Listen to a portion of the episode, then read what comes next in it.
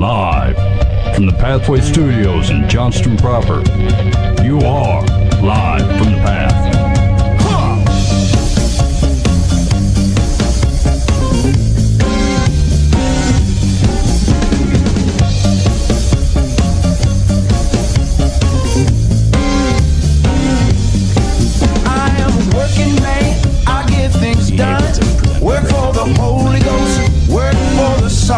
You're listening to Live from the Path. We're coming in from the uh, Pathway Studios here in Johnson proper. I am a special agent. What is the joke? Outstanding. What is the joke? There is nothing but.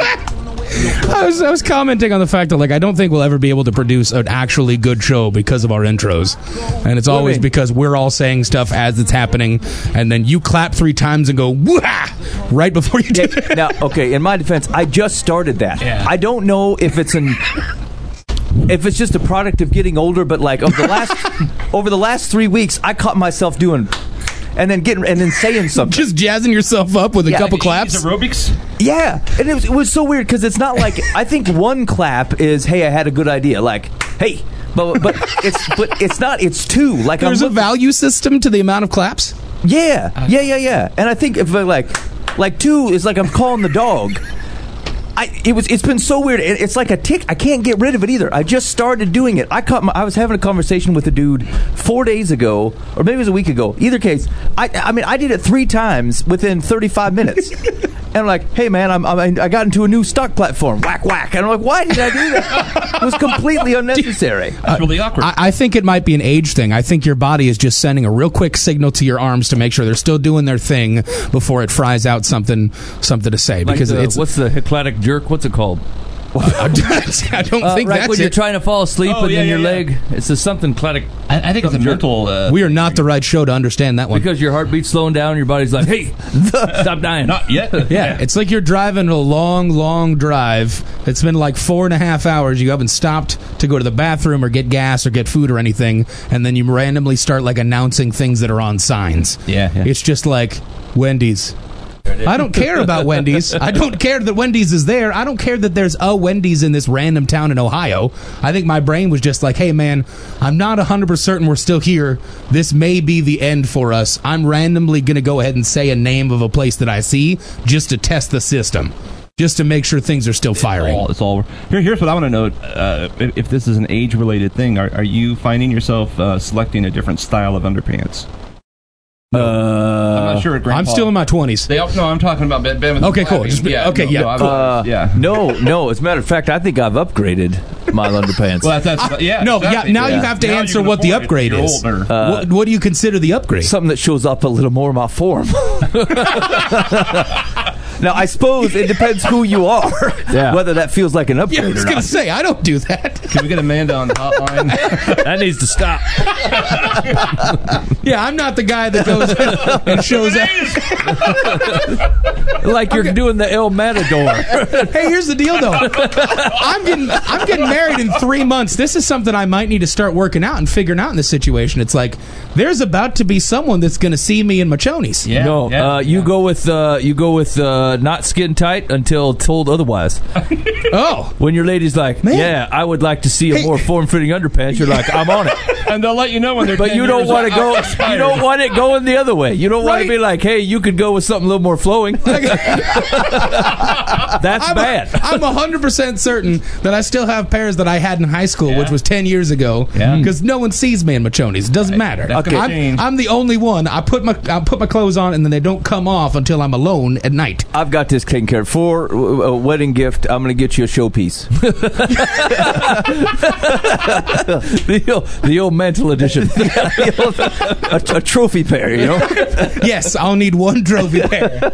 Oh, my Atlanta. Okay. Is, is that something you could talk about before marriage? Or do I have to wait until afterwards? Uh, no, I mean, it's got to be a surprise. Yeah. All right, fair enough. Yeah. Thanks, fellas. Uh, you've been hey, you've been listening to live from the path. I'm real sorry we didn't get broadcast last week. This is the kind of thing you miss out on.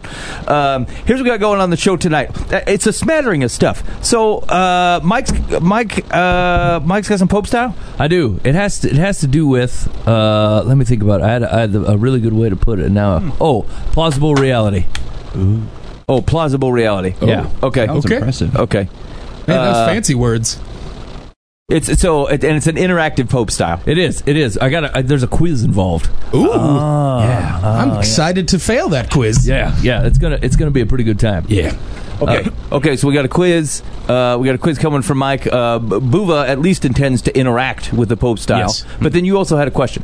Uh, yeah, I, I have a question uh, about TikTok. Actually, um, I don't know if uh, the listeners to our show also understand that that's a platform that exists in the show, social media world today. Um, all over it. But uh, uh, TikTok, uh, TikTok evangelism is something I want to talk about because there's just this weird subsection of like pastors and random people that are professing their their their faith in Christianity and all this different stuff, and then people ask them questions and they do videos about it, and then I've been going live on TikTok, and then Well, most you of the put ti- it in quotes. Are you Yeah. not really live? Are you doing uh, it in it's- your chonies? I, no, I, I only say that because that's what they call it. Is it, it- you going live? Hey, you think that's too far and hip for me and Ben to grasp onto? call it the live We're going TikTok. to quotes live. Not you guys. How I'm low ta- do you think of this group of people? I mean, fairly low. Is that not? Is that a surprise? But uh, no, we were just talking about things that happen to your body and mind when you get old. So I figured I would show a uh, going live uh, in quote quotation Going live. Now, what's that mean in Uh, what, electric what is terms? what is live? um, how does that perform? What's radio mean Yeah. by that? No. So so going live on TikTok, and then um, a lot of people have questions like uh, about my faith because I'm not. You know, shy about saying like I'm a Christian, all this different stuff, and that's my beliefs, and I've made videos about that. Um, and then people randomly ask me on lives like, "Well, if you if you're a person of faith, like, what do you think about blank or all this different stuff?" And I've had like insanely good conversations with people at two thirty in the morning when I've got my live up, and I was literally I was uh, I was writing my uh, my sermon for a wedding that I'm officiating this week, um, and I was live and I was reading my Bible and looking up a couple things, and then people like were just they saw I had a Bible out and they were like, "Oh, well, you're a Christian. What do you believe?" And I'm like, "Well, great, let's have that conversation." Wait, Wait a minute. so live is that like a webcam? They're just watching. Kind of, yes, exactly. Bible? So what people? It, it's interesting. In your what- skivvies? I'll, I'll, I'll explain it fully when it's my turn to talk. Okay. Okay. I can't wait. Uh, okay. Well, there we go. And I thought there was something else. Oh, hey man, there was a, there was a cool story. Uh, here's the deal. There's a lot of stories I don't particularly want to spend time on uh, because I think there's plenty of people spending time on them, and I don't know that we necessarily add to some of it. But like, uh, I did come across something that seemed relevant to um, uh, something that I think Dan was involved in. There was an article in the Christian Post said Barbecue Baptist Church serves gospel with the side of ribs, chicken, and pulled pork, and I immediately thought, this is for Dan. Barbecue Baptist Church. Well, that's the Baptist part.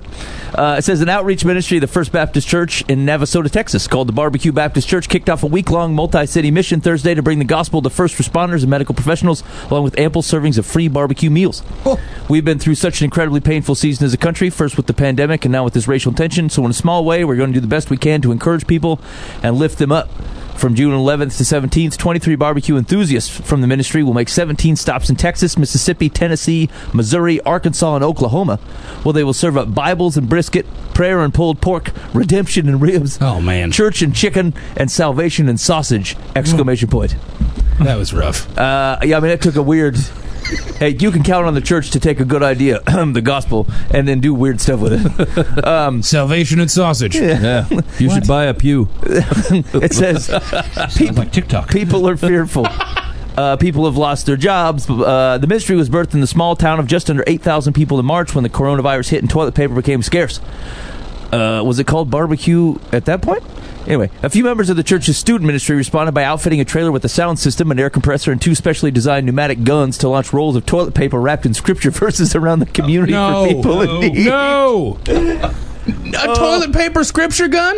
Oh, it, it just it's just one step too far every time. Like if you want to shoot out toilet paper, that's kind of That's awesome. Heck yeah, that's fun. I don't know that you need to write John three seventeen on it. that seems weird. Your your good works are like filthy rag. Getting a smell. Uh, let's see here. It is better to put your faith in the Lord than to trust in man. Like, what is going on? Uh, let's see. The once they added a catering trailer, however, the ministry evolved even further. Further, the ministry received a big vote of confidence when a member of the church gave us his catering trailer, complete with charcoal grill, deep fryers, and a barbecue smoker. The dream of the Barbecue Baptist Church was coming to life. We need to go out there and tell them, hey, there is a light at the end of the tunnel. Uh, a member of the Baptist Church, said. Um, according to the ministry, while the stops on the road trip will vary from the number of people served to the menu, their mission will not. And thanks to the generosity of members of the Navasota community, they've been able to cover the expenses of the mission to serve the gospel and barbecue on a trip of nearly 2,000 miles. We are trying to share with people. God loves you and we love you, and we came to tell you that and share the word of God with you and some delicious food. So the reason this jumped out to me though is uh, it wasn't scripture toilet paper uh, or firing weapons eh, or uh, sandwiches out of a gun, uh, but but but like. Um, just, just the thought of finding a way to interact and serve with people, um, like a back to basics thing, seems very powerful. And Mhm. and, and I saw and, and and Dan, that was something that you that, that um, Pathway Church did this week, right? Right, right.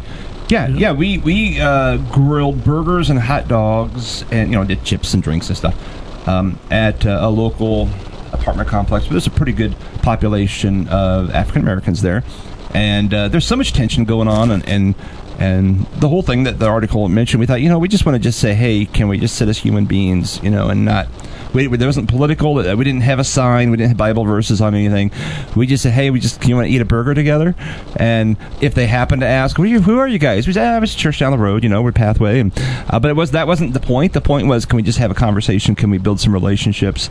Uh, I would I would rather build a relationship that could lead to discipleship than than to uh, you know throw a Bible verse at someone and, and then go to the next city.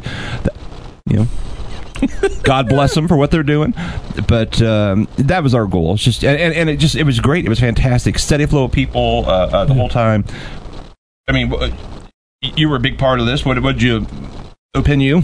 Uh, the turn up was so good, and uh, uh, the greatest thing that I really enjoyed, uh, we saw uh, so many little kids. Uh, the children also were there, and also were having fun and talking and discussing. So I, I I just noticed that uh, one kid just go back home and call his parents and said, "Oh, there's something, there's food for free there." Then the whole community just came and really enjoyed and we, we, we share what we have with them. Yeah. What was so cool what was how many times I, I just kind of sat back and watched, you know, conversations. I mean, I had conversations too, but it was fun to watch people come in, you know, with the kind of the "Who are you? What do you want out of Right. us? You know, what's your what are you really doing here?" And just to watch their defenses kind of fall, like, hmm. and to appreciation of like. Well, thank thank you. So many were like, just thank you, and then we brought some chairs. So then they just sit down. It wasn't like they just they didn't just grab a burger and leave. You know, like haha, I got free food. They they sat down and we just sat and talked and talked and talked and talked and laughed and and had a great time. And um, it was just it was fantastic. I hate to call it like this, but like when there's, I, I love the thought process and and the the execution of we're literally just going to go care about people and just show up. Yeah. It's not the gimmick of, of showing up with with the, the Bible verses, and it's not it's not the signs and everybody's got the T-shirt and everybody's got you know to make certain that we're broadcasting that this is our church. It's like we I know I we're there was a single pathway shirt. that is awesome. That makes me really I guess happy. I don't. I, I, I didn't pay pay attention. I don't think there was. No, and that's and it's totally fair. It's just like when when I see when I see the missions that happen and the people that are going to care about people, and then everybody has to make sure certain that they're wearing a matching shirt that uh, that's for the church. It's like no, that's not what this is about. It- It's not about recognizing who you are as a church. It's about recognizing who our God is and what He can do for them and how we can represent that because that's our job is is to be workers for that to just go out and care about people and like fill a need and it doesn't i mean if it leads to, to meaningful conversations about like hey why are you guys here um, you know are you guys representing an organization? Whatever. Where they reach out to you and ask questions you are just there right? Like you are literally in in proximity to people that need love and care. And if they turn around and go hey wh- what's what's this about? What who are you guys? What are you trying to do? Whatever. And then that leads to conversations about it's like well this is actually we love jesus and we love you and that's why we're here. And those organic conversations that come from uh, from from serious hearts rather than the obligatory statements of hey you're giving me a free burger do i have to listen to a bible verse first Yeah. because that's what drives me nuts like uh, when it's when it's attached to some kind of guilt tax of hey, I'm here to get food from you, or I'm here to get shampoo from you, or for uh, you know canned foods or whatever clothes, but you have to sit here and listen to my sermon real quick. That's when it's just like this is so disingenuous, Yeah. and you're taking away from the power of what this is. It can literally just be you don't have to sit here and listen to me talk about my favorite psalm. Like it's okay. we we don't have to go through a conversation where you have to sit through our worship songs and then be awkward about it and then afterwards everybody grabs a burger and then leaves. Like it's literally just about we love you, we care about you. Thank you for being here. Especially if you think about like the way that Jesus interacted with Yeah. people, he'll quote scripture uh, like a machine Right. to people that know it, and the Yeah. people that don't.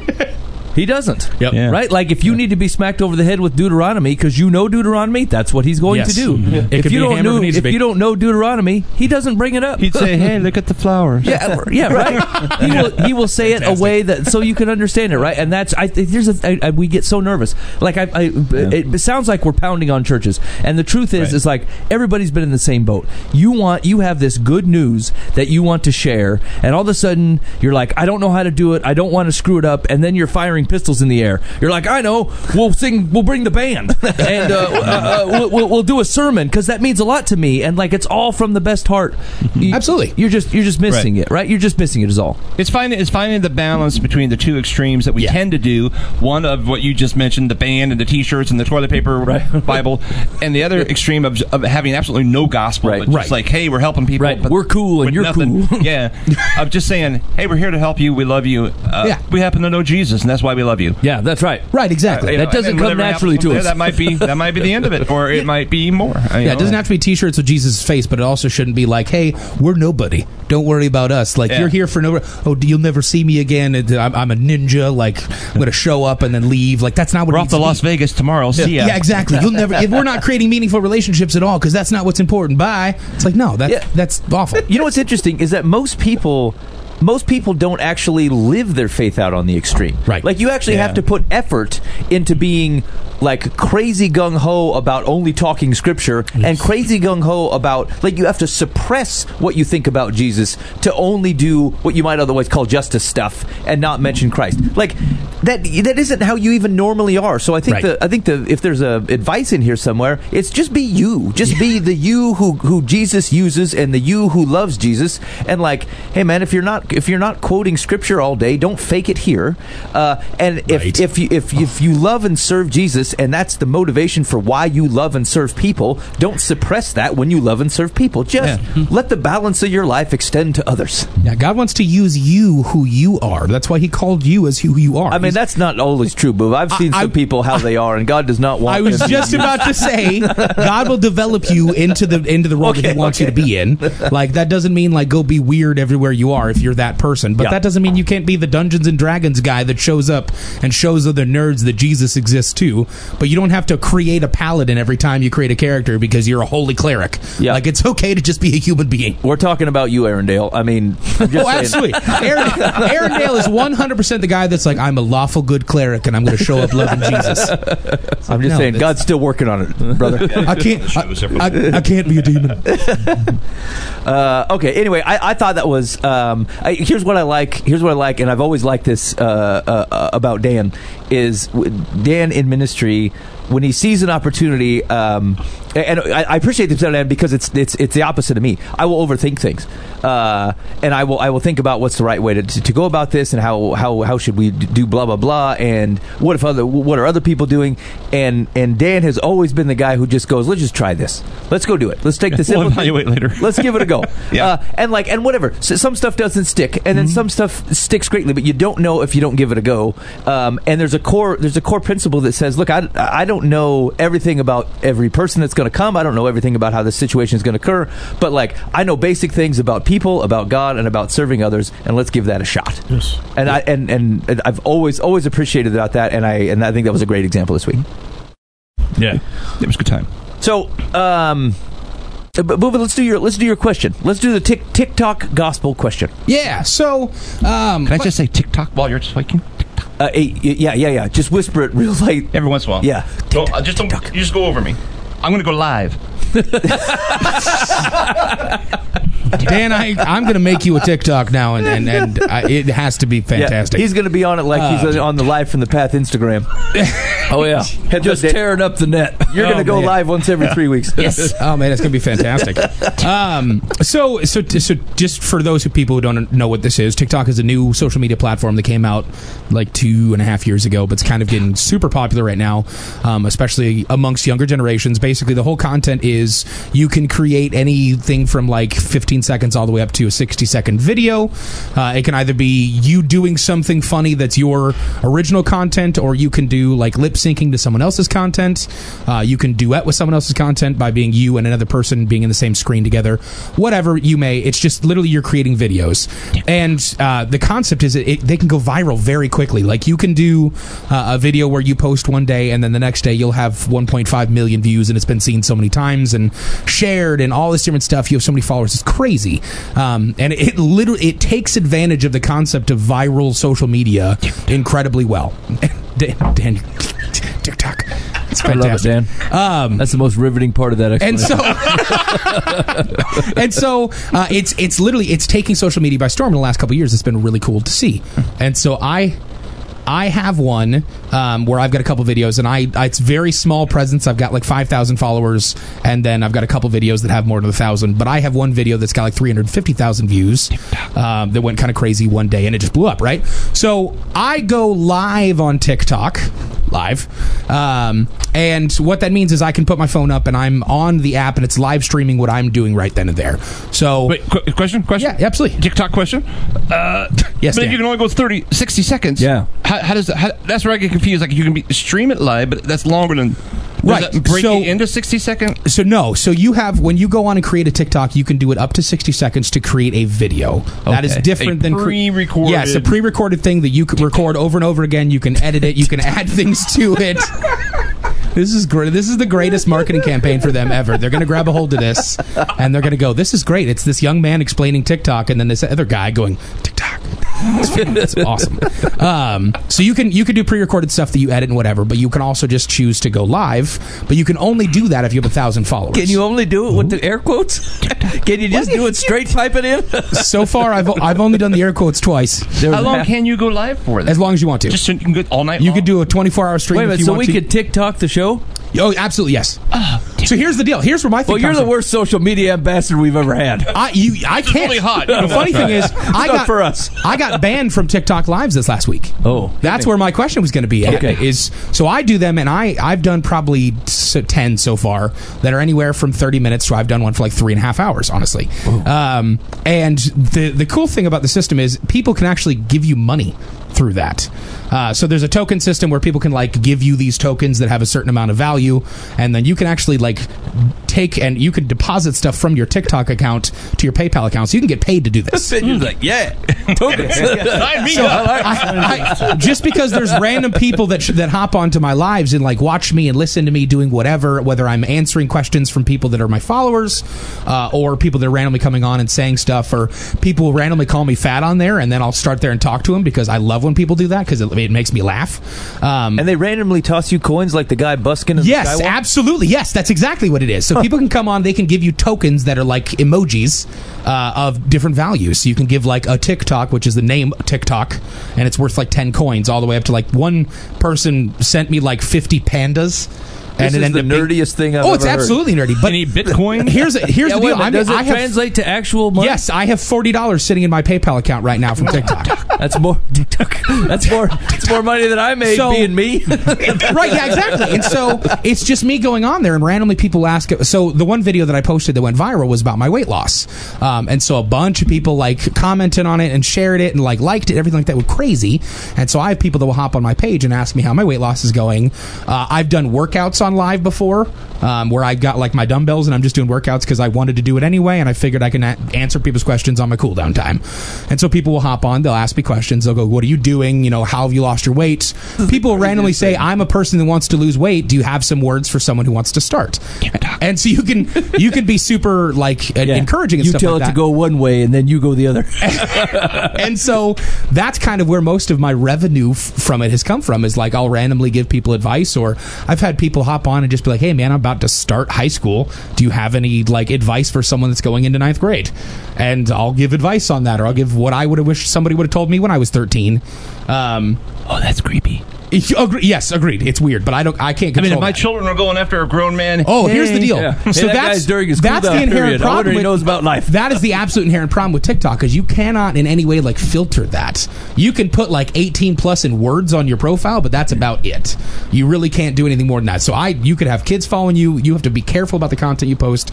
And as parents, if you have kids on TikTok, you have to be absolutely on top of that to make sure See, that I they're said not. no to TikTok, and, I'm And it was glad a good I- idea. Yeah, I okay. deleted TikTok. Oh, it's a great idea. You should. It's ta- like if you don't have it, if you don't have it like tailored to to what you want to see, it can get crazy really quick.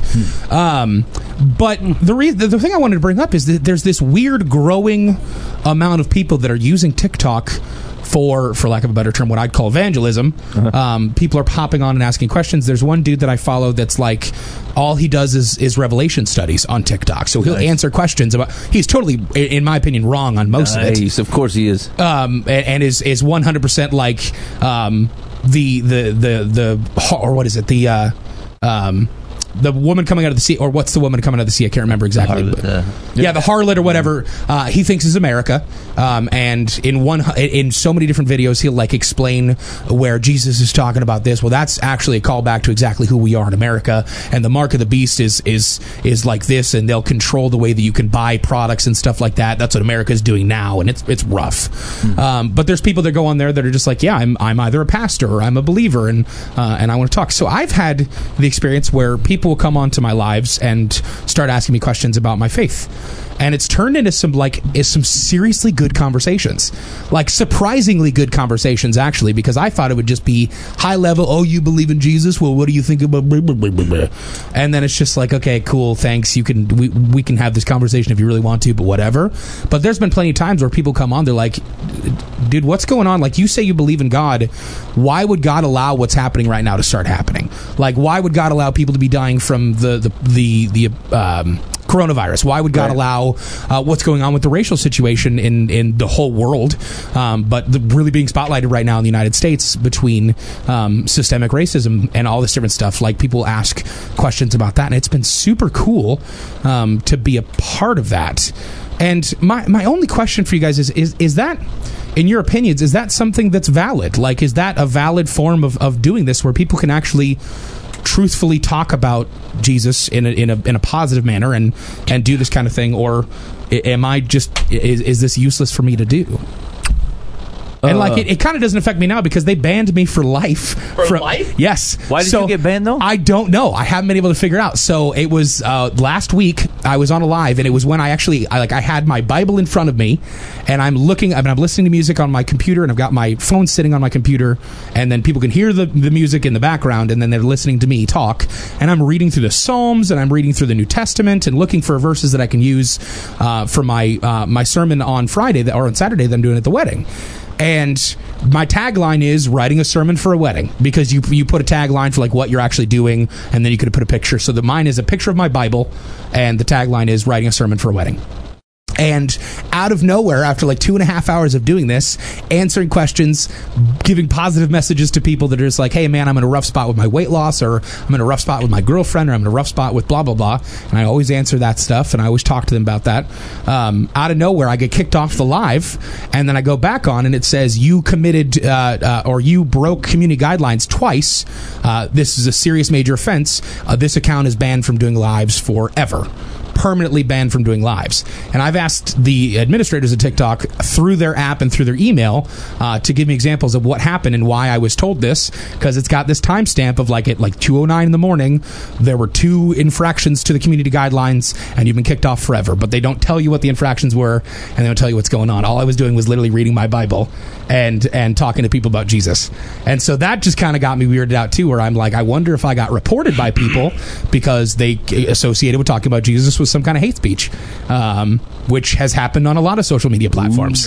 And so it's it's interesting, but like um, I'm just I'm interested in what you guys think as being people who don't u- u- really utilize it. Um, TikTok, I love it. Is that something that's a gives me the viable? Is it is it a viable form of talking to people about this? Is it a viable form of discipleship?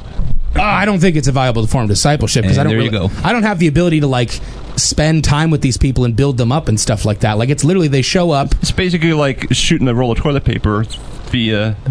possibly, and that's media. that's my question. Is I'm is just, I'm just I'm not sure. Uh, I, I think you got to call it for what it is. I'm not sure it's different than a traveling than a traveling preacher, fair enough? right? Uh, I don't think that creates disciples. Oh, absolutely not. Uh, do right, and so I think if you recognize that there is, there's probably a, there's probably an understanding of, um, I mean, the whole web is that, right? Yeah. The, the, the, the all social media is that, and so even our show is that, if you want to think about it that way. Um, we're we're, um, we're not here to replace uh, the local church or otherwise infer that we are capable of helping you. Like we can help answer questions, we can give you Right. um, visibility into what it's what, what it's like for us to try and follow Jesus faithfully.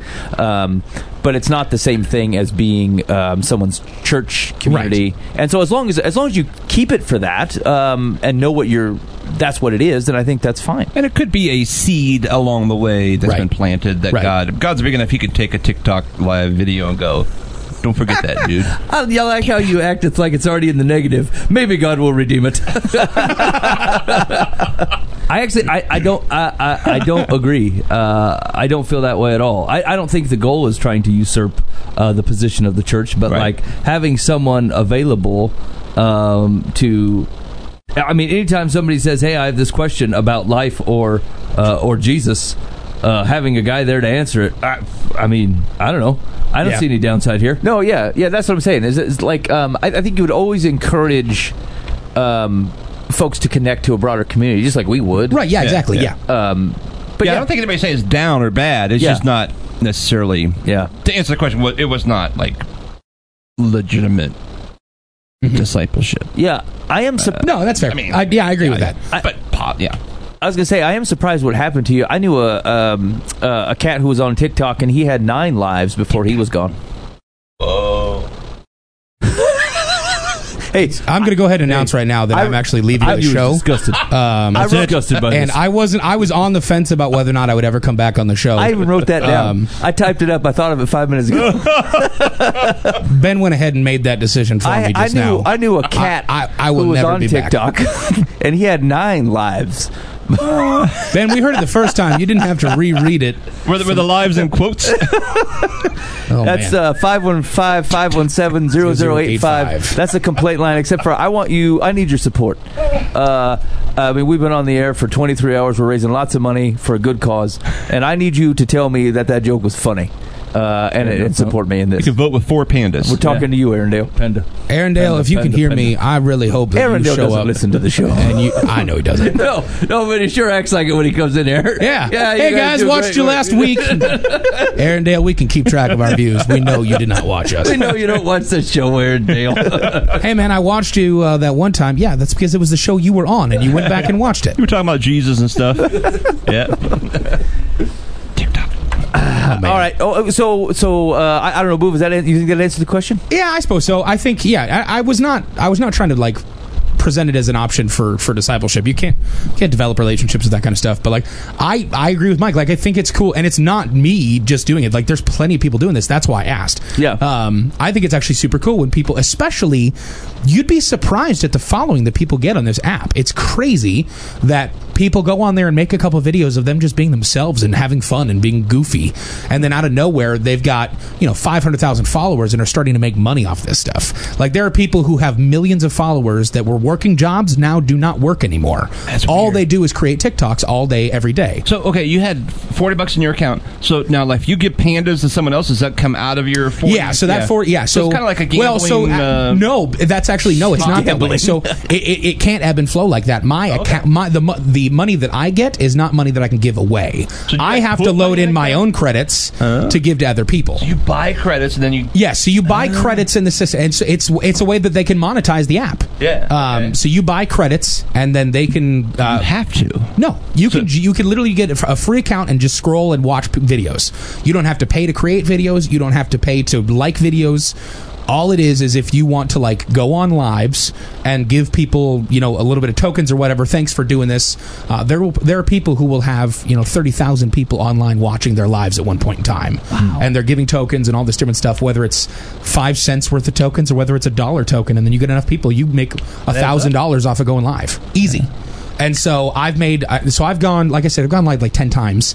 The most amount of people that I've had watching it once is about 190, um, which for a smaller account is actually a, a big following. Um, but uh, and I've, I've made like 40 bucks off of it. And so, uh, and I got banned, and it kind of, I enjoy it because it's something for me to do when I can't sleep at 2 a.m. Um, and I can like put my phone down and I can you know watch YouTube videos or I can throw on a playlist of music that I want to listen to and I can interact with people and and talk to them. And it's all you can't do anything like nefarious on it because it's monitored to the point where they'll kick you off forever. Do you know where people are from? Like, do you know, like, hey, people in China are watching? Uh, you can or- ask. Uh, So people, a lot of people actually will immediately say where they're from. Like I've at at two o'clock in the morning, I get random people from like Saudi Arabia that that hop on. They're like, "Hey, talking to you from the Middle East. How are you?" All this different stuff. And I've had my my biggest donation was from somebody that said they were from uh, um, from the UAE. Uh, somebody randomly hopped on and said, "Hi from UAE." What time is it where you are? And I'm like, it's like two thirty in the morning. And they said where they're from and what time it was.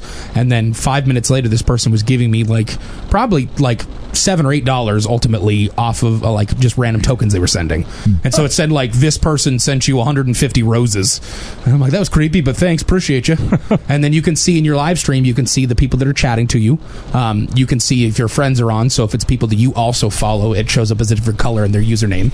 And then you can interact with people. And I've got a, a solid following of like 15 people that will wait for when I got on live, and all of them will hop on and say hi and ask me how I'm doing, talk to me about their lives. There's a young dude that's like 22 in California that like randomly started talking to me about how to get engaged to his his fiance because he was just nervous about it. Well, so then there is a, bit of relationship and like It, it can be. It can be. I certainly, TikTok. I certainly would not say that it's because like I'm. I'm sure there are other people that are getting that. I didn't. I don't have that big of a right, presence to do right. it. But yeah, you can absolutely do that. I have plenty of people now that probably 30 of my followers that I follow actually are people that I've met through the lives. Um, that I like, they'll tag me in videos or they'll message me. They can DM me directly if I follow them. Uh, if they're having a bad day, they'll hop on my live and we'll talk at two o'clock in the morning randomly, and I can chat with them. Hmm. And so it's interesting. It's just weird. Um, and when I had my first viral video, it was crazy. Like I, I, I went from having like a max of maybe 105 views on my videos and less than 200 followers to one day I posted a video. It got the 350,000 views and it had like 68,000 likes. And then I got 5,000 followers from it.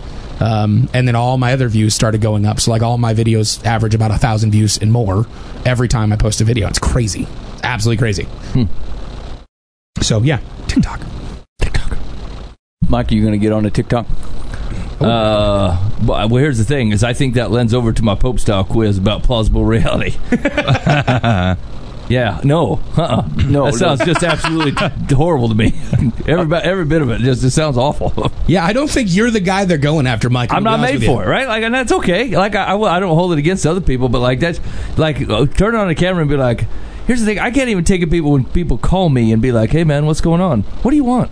Why did you call me? Hey man, not to not to Just calling like- to see how things are going. not What? to advocate for the platform, but there's a lot of people that are like they'll post videos about home improvement stuff. They'll post videos about like car mechanics stuff. There's plenty of people that have like legit jobs that they do that they'll post about the stuff that they do that you can go and search a tag and then you can learn how to change an alternator or you can you can follow an account that you'll learn how to do crown molding in a house or hmm. all kinds of stuff it's crazy like they hmm. this app has exploded to be used in so many different avenues so that sounds amazing. I'm very excited. hey, you're listening to Live from the Path. Uh, just a reminder on that. That's the Live from the Path complaint line, sponsored by Bob Eisenhower with the Eisenhower team. And let me tell you this: I legit style bought a house from Bob. Did I say that out loud yet? Uh-uh. Finally, Never. I have knocked on that guy's door uh, 50 times over 10 years and never actually purchased a house from him. Uh, and uh, he did a really great job. Um, me, my wife and I were casually looking for a house. Um, we went out and looked at one, and um, it was kind of some interesting happenstances. But anyway, he called us when something came up that hadn't hit the market yet, and said, "Look, come out if you. I think this will be great for you guys. Why don't you come out and take a look?" And we come out and took a look and put an offer in that night, and we got the house, and we're moving here in a couple weeks. Um, but like uh, as, as always, like I never met that man where he didn't have a smile on his face. Uh, he, and it's funny because like we we always refuse to do the things that normal realtors do. They're like, "Hey, let us sign you up for the for the service, so we'll send you text when the, the stuff is available." Like I didn't, I refused to do any of that. Uh, I was like, "I'll find a house, and if I want one, I'll tell you. Otherwise, I don't want any help." Uh, and like that's such a pain in the butt, right? Because by the time I get to it, he gets stuff on the front line. By the time I get to it, it's probably gone already, and I'm just wasting his time. Uh, but anyway, just how we are. And uh, anyway, he was he's always been great. The whole Eisenhower team has been great, um, and that's that's why um, w- when we first started having people sponsor the show when we were on legit radio, it's why we reached out to Bob. And so anyway, I just could tell you, finally, finally, we bought a house from from good old Bob, uh, and as expected, he did a great job. And so uh, we continue to give him the complaint line for free, Yeah. because there's no reason not to. So that's the Bob Eisenhower complaint line 515-517-0085. Uh, let us know how the show's going. Tell me that joke's funny. And uh, hey, it could also um, just because it helps us out if you uh, listen to wherever you listen to the podcast, uh, leave us a review. Yeah, we Uh, got to do that. We let got to people have know you more dig on it. reviews. I mean, seriously. Yeah, yeah. We're losing all kinds of traffic to TikTok. to and. TikTok is what it is. Yeah. Yeah, I got. You know what? I've been we've been doing this show for ten plus years. I didn't not one panda. No. Not, not even No. one of them. We need to go live more often. Yeah, Yeah. I Yeah. mean, I didn't realize two and a half years this has been around, Boova. Yeah, what so- kind of ambassador are you? So it started as an app called No. Musical.ly. No, I don't. I, no, nope, Yeah. nope. you know, All I smell is excuses. Mike, I'm gonna tell you something. So my family. Now has, this is where you go rolling into the Hugh backstory of blah blah blah no, and what's no, happened. real quick. Go ahead. My, my family have something that, that shuts me up pretty quick. That they say is chocolate. Um, is is this mechanism to get me shut up? And that was that was a perfect time for it. And I appreciate you saying that. Did I do it? Yeah, well, you didn't say the chocolate, but you basically did with the no, no, no, no, no. no. it's, the, it's the same concept, and so It's a Hebrew. I wanted to talk about my disappointment in you that we're not on TikTok live streaming shows, and you wanted to talk about the history of the of the avenue of which we're not streaming shows. because you said, "Man, it's been on for two and a half years," and Yeah. I was going to explain that yes, it was. It used to be called something else, and now it's called TikTok. yeah, and you let us down two and a half years ago, Yeah. and here we sit. I haven't been on it for two and a half years. How I mean, how long Yeah, have you been? I on mean it? that was the point of your failure. Yeah, agreed. it's not like we put Dan in charge of the Let me- social media, okay. right? I- right? I'm gonna Otherwise, this start would be done. finding just the bleeding edge social media, and then get us on it as quickly as possible. Yes, that is. You're the forerunner. Yeah, Absolutely. man. Hey, there's this cool new website called Strawberry Alarm Clock that we're gonna get on. It's really awesome. It's like it's uh, it's basically you get you get to, you get to do Incense, cameos, peppermint. and you get to be somebody's alarm clock, and it's awesome. And we're gonna get on that. Good idea, Booba. this is the kind of forethought I like to see. All right, so so like I said, we're moving right, and uh, I, we, I bought a I, I bought a swing set from the from the Facebook Marketplace. I overpaid, is what I did. It looked, you did. It looked like a giant. I mean, it was a giant swing set. So we wanted to leave the swing set that's our place at our place for the pe- people that are moving in. So we thought, well, we'll buy another one and put it up for the kids when we get to this new house. So uh, it's in Ames, and so I, what I thought was um, uh, like there's a really long, like a 16 or 20 foot beam here, and I, I assumed it was two beams that were kind of put together, or whatever. But no, no, it's actually legit 20 foot like giant beam. And so we got this thing we got it taken apart uh, to this lovely fellow that was up in ames helping us out and we got it all loaded up and it's like i mean hanging way out the truck uh, and so uh, you got to mike what's what, what's the law how, how far does it have to be out for you got to put a flag on it Uh, three feet. Three feet. Okay, so we we were well over this. The box is like six foot long, so this thing was was way out there. And so uh, we stopped. We did, I didn't have a flag, and and uh, this was when still the COVID stuff was going on. So the only place open was Walmart. And my wife went in to go get like a bandana or something we could staple onto this thing. And uh, what she came out with was like a lady's tank top that was a bright pink. I don't know if that counts. Absolutely. Yeah, so we put it on there and we wrapped it around with a um, with like um, a stretch tie or whatever. Like that, we didn't want to staple it on there because I mean one of the kids might wear it later. So anyway, we're, we're driving down. I decided I'm going to take the I'm going to take the back roads, taking this thing back home so that I don't run into trouble on the interstate. And we got to Huxley. Uh, between here at Ames and here, I got pulled over by this uh, uh, local Huxley officer, whatever. And so he pulls us over and he knocks on the door. And I thought, like, this is going to be easily explainable. I just got the truck. There's no plates on it, right? So I got no plates. Uh, It's a very nefarious situation. and it's got it's got a giant beam hanging out the backside. and like, here's the deal: is I tried. I told my wife, "Hey, I don't want to go this way because my only memory of driving the back way between Ames and Central Iowa was when I was in college at Iowa State for like four months, and I got pulled over then too by a Huxley cop. And so, like, I knew this was going to happen. So he pulls us over and he knocks on the door and he's like, "Hey, I just pulled you over because you didn't have any plates." And I said, "You didn't pull me over because of the giant beam sticking out the back." He's like, he, he goes, "No, you had a tank top stapled to it." I thought, well, that's great. uh, he says it's the wrong color though. I said, "All right." So I gave him the paperwork, and he brought he brings back the paperwork back, and he's like, "Everything's fine. Just you know, that, that's sticking out quite a long ways. Like, be careful. Once you stick to the back roads." I said, "That's what I was planning on doing." And he said, That's why I'm in Huxley. that's, that's, that's why we came through this way. And he said, by the way, is that for the platform? I'm like, the pla- what? Is that for the platform? What do you mean the platform? He's like, for the Pope. I'm like, what? Platform for the Pope. He goes, the Pope is in town, and given that, I thought maybe you were p- part of the guys who are building the, the stand that he's going to be on, and that's why you had this giant beam here. And I said, well, I'm honored, sir, that you would think I would be the guy who creates the platform for the Pope, but no, that is not what's going on. He said, you should check it out anywhere. I, I hear he's in Pleasantville, and and I said, well, that, I mean, I might as well see what's going on. He gave me the address, and I'll be doggone if it wasn't Mike's house. Yeah, and and, and yeah. And so, assuming the platform was already taken care of or there's some sort of nefarious joke, I went out there, and sure enough, there's like a large group of people hanging out on his lawn. Uh, and he had, he had let loose two donkeys. Like who were like snarling and stuff to try to keep these people back, but they refused to go anywhere uh, because they, they thought that the Pope was going to be there. And so I went to talk to Mike. I said, "Mike, what are you going to do here?" He says, "I think the only way to get them off off the lawn is to is to give them what they what the, give the people what they want. They want the Pope." And do what the Pope does. The Pope walks out on the veranda thing and he makes the wave with his hand and he gives some sort of advice. And he goes, But you don't want to waste it because they're already listening. So I've got to give them something that gets them off my lawn, but otherwise might be helpful for, for them and be genuine, like something that might apply to me too. So, Mike, what did you tell him? So I started off with a quiz, and, and, and we'll take the we'll take the quiz, right? I'm ready.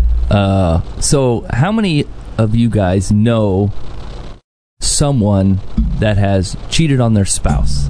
And when you found out about it, you said, "No, that didn't happen." There's just there's no way it ha- that there's no way they did that. And then you went to talk to them, or you learned more about the story, and it turns out that they did. Ben, Yes. Bova, Yes. Dan, yes. opinion? Yes. Yes. Yes. Okay.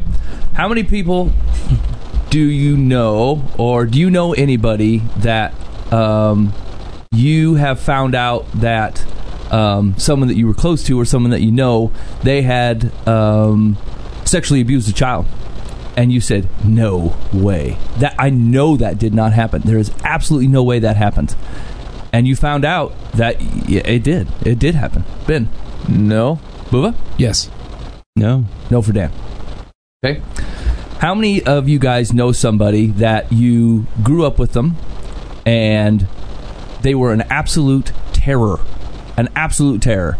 And someone told you that they had met Jesus and you said, ah, I, I, I don't know. I, you know, maybe. Only to meet them and they had. And it had completely changed their life around. Ben, Yes. Booba, Yes. Dan. Yes. Okay. So the reason that I ask those questions is I was trying to figure out how to explain plausible reality. And the reason that I think that it's important to what we're talking about is is like there are a giant slew of things that I just flat out would not believe happen. Only come to find out that they do. And the only reason that I don't believe them is because they're not plausible to me. They don't happen to me right? Like i never see them. And so like I, they, it barely happens to people that i know. I mean it's the, that marriage thing uh, um, the the child thing uh, the jesus thing. All three have happened to me. Where like uh, people said hey man uh, yeah so and so they're they're leaving their spouse and they've got a girlfriend and they're out. I'm like no that's ridiculous. That is impossible. There is no sorry there's no way that happened. And it certainly did happen. And i was flat out wrong. So I was thinking about um, a lot of the things that are going on, um, especially in America, and I think a lot of the things that we're arguing about have a lot to do with our plausible realities, stuff that I think uh, doesn't happen because it doesn't happen to me. I couldn't even imagine it if it did, right? Where I can say go for a job interview and I can't imagine race would ever matter. I can't imagine that because it never happens to me. Where there is a, an entire population in our country where they can't believe that it doesn't. That their only experience is, is that it definitely matters, and it happens to them all the time. and so we have we have large groups of I can't I can't honestly plausibly imagine that the uh, law enforcement in our country can't be trusted. I've never experienced a, a, a- a thing where they couldn't. There's an, an entire subsection of our population that's never experienced a part where they could be. And so, a lot of the conversations that we're having, um, if if we can just huddle together as as as the folks, right? We're not talking about the fringe folks that just like to yell and be angry and and and stir up evil, right? The devil gets a foothold, and he's willing to take the, the closest mouthpiece and let it come out in the grossest, most obnoxious, and uh, half truth way. If we can move those off to the side and we can look at each other for a minute and go, what we're talking about is our realities and the things that we can perceive and the things that we can't. Uh, the things what it's like uh, a, a lot of we were talking about right now they're they're, they're pitting two two things against each other they're pitting Africans African Americans and police officers against each other like they are definite and pronounced and all this or all that you absolutely know that is not true you know that and so there are parts of you, especially as you scroll through your social media, that you'll start to tailor off one way or the other. And you're like, oh, yeah, yeah, that's definitely right, though. Or, yeah, yeah, yeah, that's definitely right. You're, you're, you're being sucked in by your own of, of what uh, cognitively of what you, of what you can take in of your plausible reality. Because it's not because it's yours right? And so I think what my we were talking about this a little bit before before the show started, especially Boova and I were talking about if there is any space uh, for the fellas in this room to add or take away to any of this conversation. And to be honest, I, I don't know that there is. I, I, I honestly don't know that there is. Um, I get sidetracked on a thousand different things. I can't ever nail down what I feel or what I think. I feel like I'm being lied to in six different ways, and I can't tell the difference. But what I do know is is that my plausible reality, the things that I believe to be possible, are that's that's not consistent with every person in this country. And it's not consistent across every every race, every section of the country, every town, every culture, everywhere in the world. There's places in the world that the police, the the, authorities uh, cannot be trusted at all. Never could be, and that's hard for me to imagine. That it really is. It's difficult for me to take that in. Uh, it doesn't mean that it doesn't happen, and it doesn't mean that it doesn't true. And so when I start getting in pithy arguments with people that have actually lived a different reality, I'm not talking about re- actual reality. I'm talking about my plausible reality, the things that I can imagine to be true. And what I couldn't imagine to be true is that guy would cheat on his wife. And boy, was I wrong. What I couldn't imagine to be true is that anybody would do that to a child. And our our jail logs are full of examples of where I am wrong. I can't imagine that a God would know all the things that He knows on me and pay for that with grace, love, and mercy and put me right next to Him. I have a hard time with that. And so it's really, it's really shallow of me to believe that only what I can take in with my version, I can't even say version because it's still reality. It's just my plausible reality. It's the thing that I can find tangible. And that doesn't mean that that's the same for everybody. And you have got to know that's true. You have got to know that's true. You have got to know that's true. And that's not about shaming who you are or what your plausible reality is. It's about not shaming somebody else's. I don't think there's any reason for you to go, I had no choice in the reality that was put around me. Um, and, and therefore I am this way. Now, I don't think that you can hold personal responsibility and go, I took that in and purposely designed myself to be in this reality because you probably didn't. But it is on you to continue to live as if that's the only reality. And you know that that's not true. You absolutely know that. And so my Pope style advice is is is like as much as I believe um, that there are certain parts of uh, both of, of this of this entire thing of this entire racial injustice thing, I think there are good sections of that that are just out for evil, that are literally just out uh, because it, the, to, to, to turn people away from God's good world, God's good creation, and just to stir up strife, evil, and conflict. That is true inside of those barriers, there is evil and uh, mistrust and abuse uh, that is going ignored by people uh, like me who have plausible realities that have a hard time taking that in. And it's a start to say, I know I have a hard time taking that in.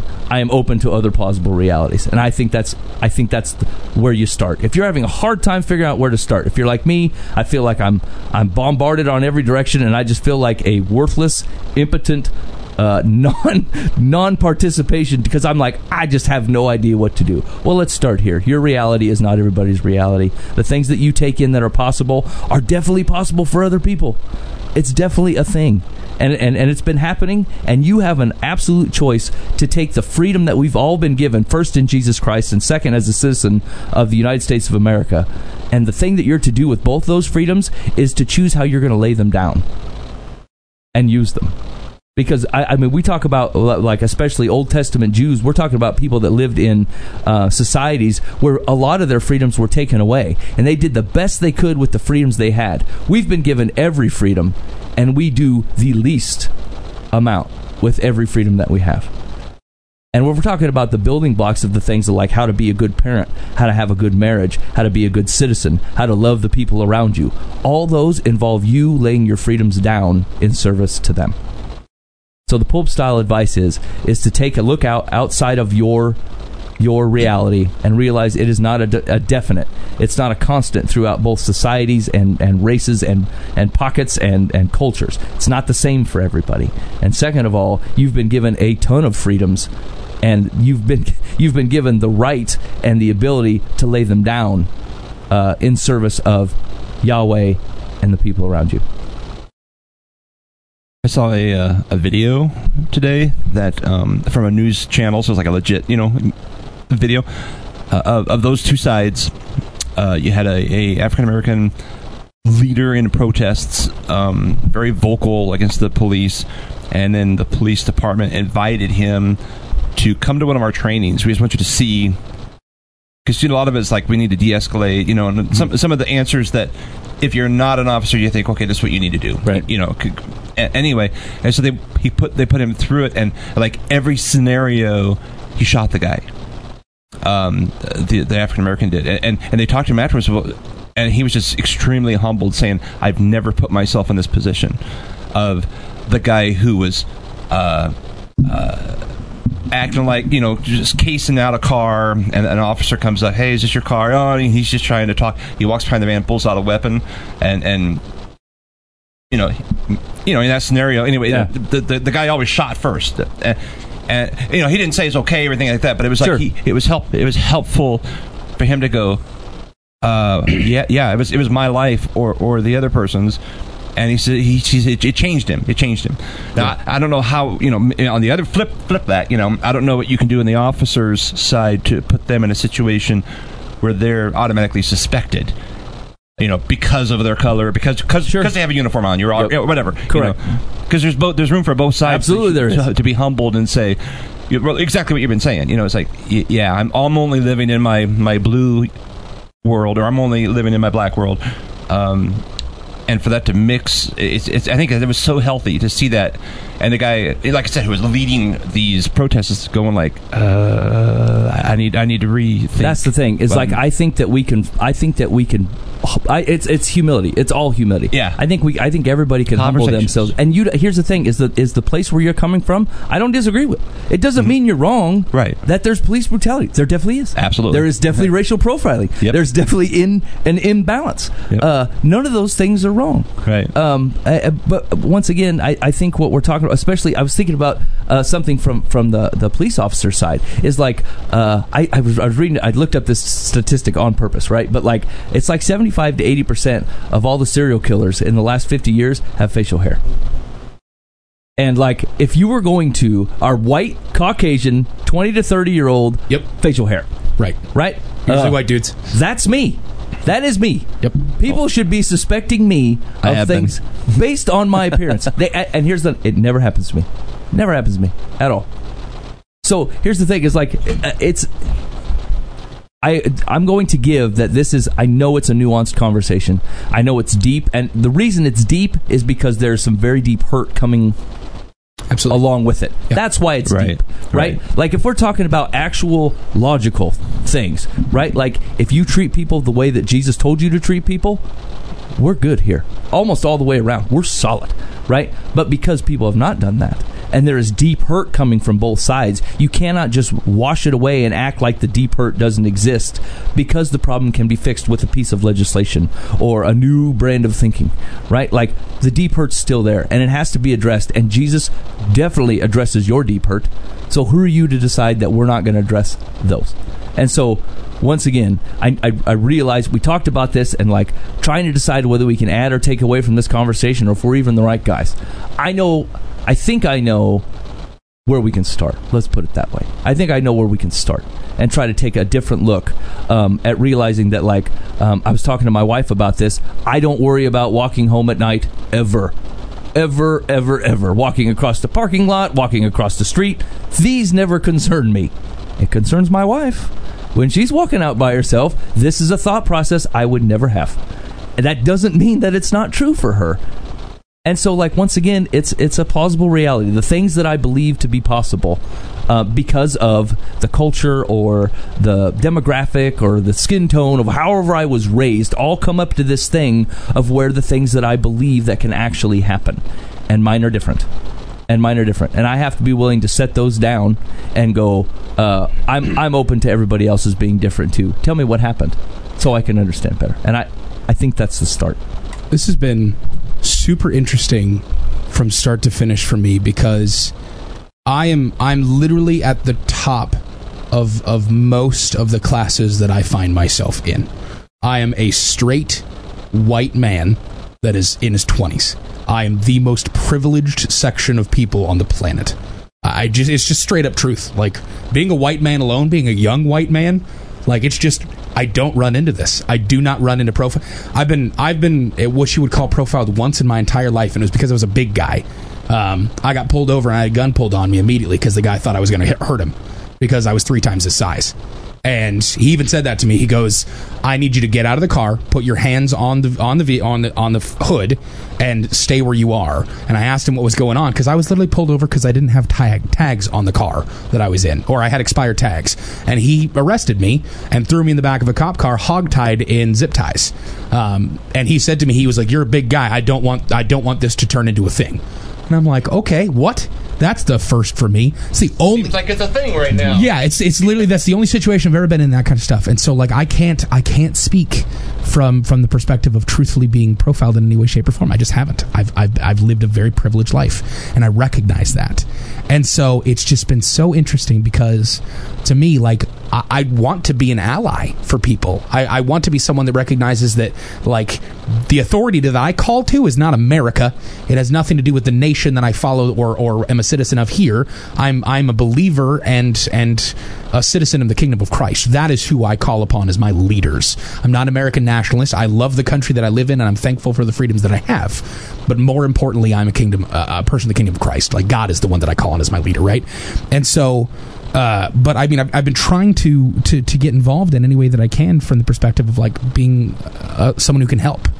But it's so crazy because the people that I want to help, a lot of them, and, and I cannot in any way, you know, uh, blanket statement this, but the animosity that I get just being a white guy um, from people because in, inherently because of my skin color and because of my uh, my being white, I I'm white privileged and I'm racist is what I've been told.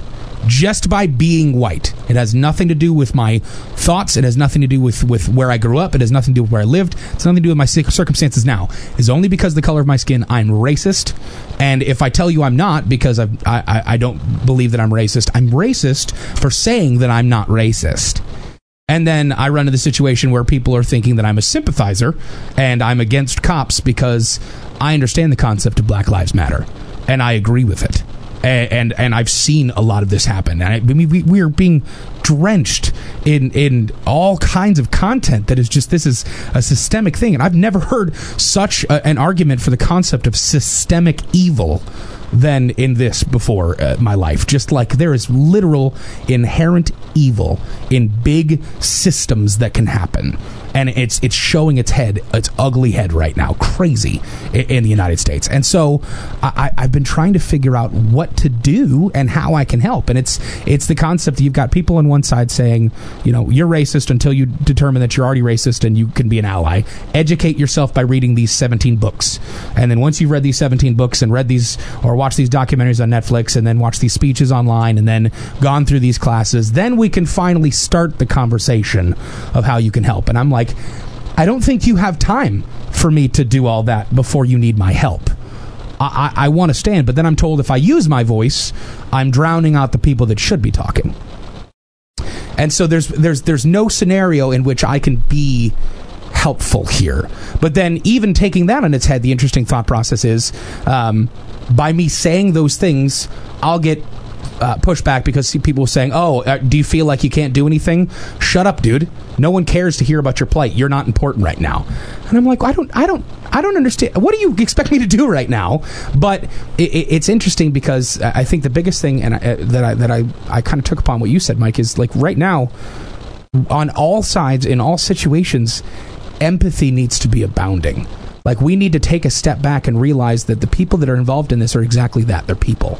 Regardless of what side they're on regardless of what they believe in these are people. You know black lives matter blue lives matter all lives matter no lives matter every single person here is a person. And and if we take a step back from the animosity to start actually looking at this and how we can eliminate evil and eliminate the the, the, the injustices and the, the craziness that's going on in our system right now, like we are just in a rough spot and exist in a powder keg that literally has flame already to it. And it scares the crap out of me. Like Oh, well, and we've been in a rough spot for a while. oh, agreed. Yeah, I- no, that- this isn't a two week thing that's happened. That's the thing is that we've been in a rough spot for a while, and and uh, yeah, Mm. yep, backing up. Hmm. I think I think one of the core one of the core takeaways is is a notion of of our alignment. Um, there is a rush, especially in such circumstances like this, but I, it's true even outside of this. Um, there's a, there's a rush to align. Like I should align with. I don't want to be the person who doesn't align with this group or this political party or this way of of thinking, and um, there are a lot of external pressures. Um, but to Tabuva's point, right? Hey, if you don't come out and say this thing, then I think you hate the police. If you don't come out and say this thing, then you're an inherent you're an inherent racist and a bigot, right? Like there is um, those are false pressures. Yeah. They're false. They're they're human pressures. They're human. It's human saying, "Here's our human program. Here's our human kingdom. Align to its values, or we will hurt you, or we will punish you." From a Christian perspective, you don't need those at all. They are irrelevant to your existence. The label that someone puts on you, are you with this group or not this group, this political party or this political party? They are irrelevant labels. You have no pressure to align yourself to a label of a group of people or a movement of people, uh, one way or the other. What should drive you to action uh, is the label of Christian, is the notion of God's kingdom on the move. And where God's kingdom is on the move, you should be moving too. And where that, where the kingdom movement aligns for uh, justice, and where the kingdom movement aligns with our understanding of, of people created in the image and likeness of God and having inherent value and worth, then you should be aligned with that.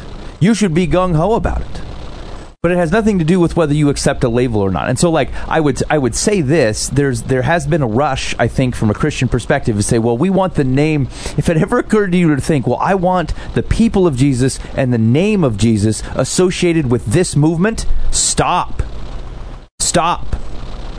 I want the people of Jesus aligned to the work of Jesus and the movement of the kingdom of Jesus. And wherever that is happening, under any label, we're in. And within uh, a group of people, or a party of people, or a political movement where that does not align with the kingdom of Jesus, we're out. It's very simple. But do not rush. Churches, Christians, I'm begging you, don't rush to be like, boy, we just don't want to have this thing go by and have the church not associated being pro police or the church not associated being pro Black Lives Matter. I know why you're thinking that, but we are pro kingdom of God. And where any organization is aligned with the kingdom of God moving and the value and worth of people and the notion of godly justice on the just and unjust alike, uh, and, and mercy poured out among his people and love poured out on people because of how much he loved us, then we're aligned with that.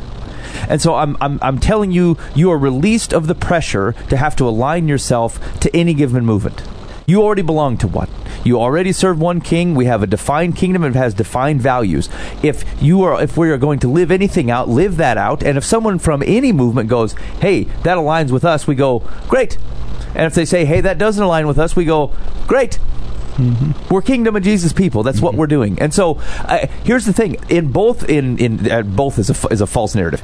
In this broad swing of people interacting to try to make the world better, you are going to find the work of Jesus in most of them, in some form or another.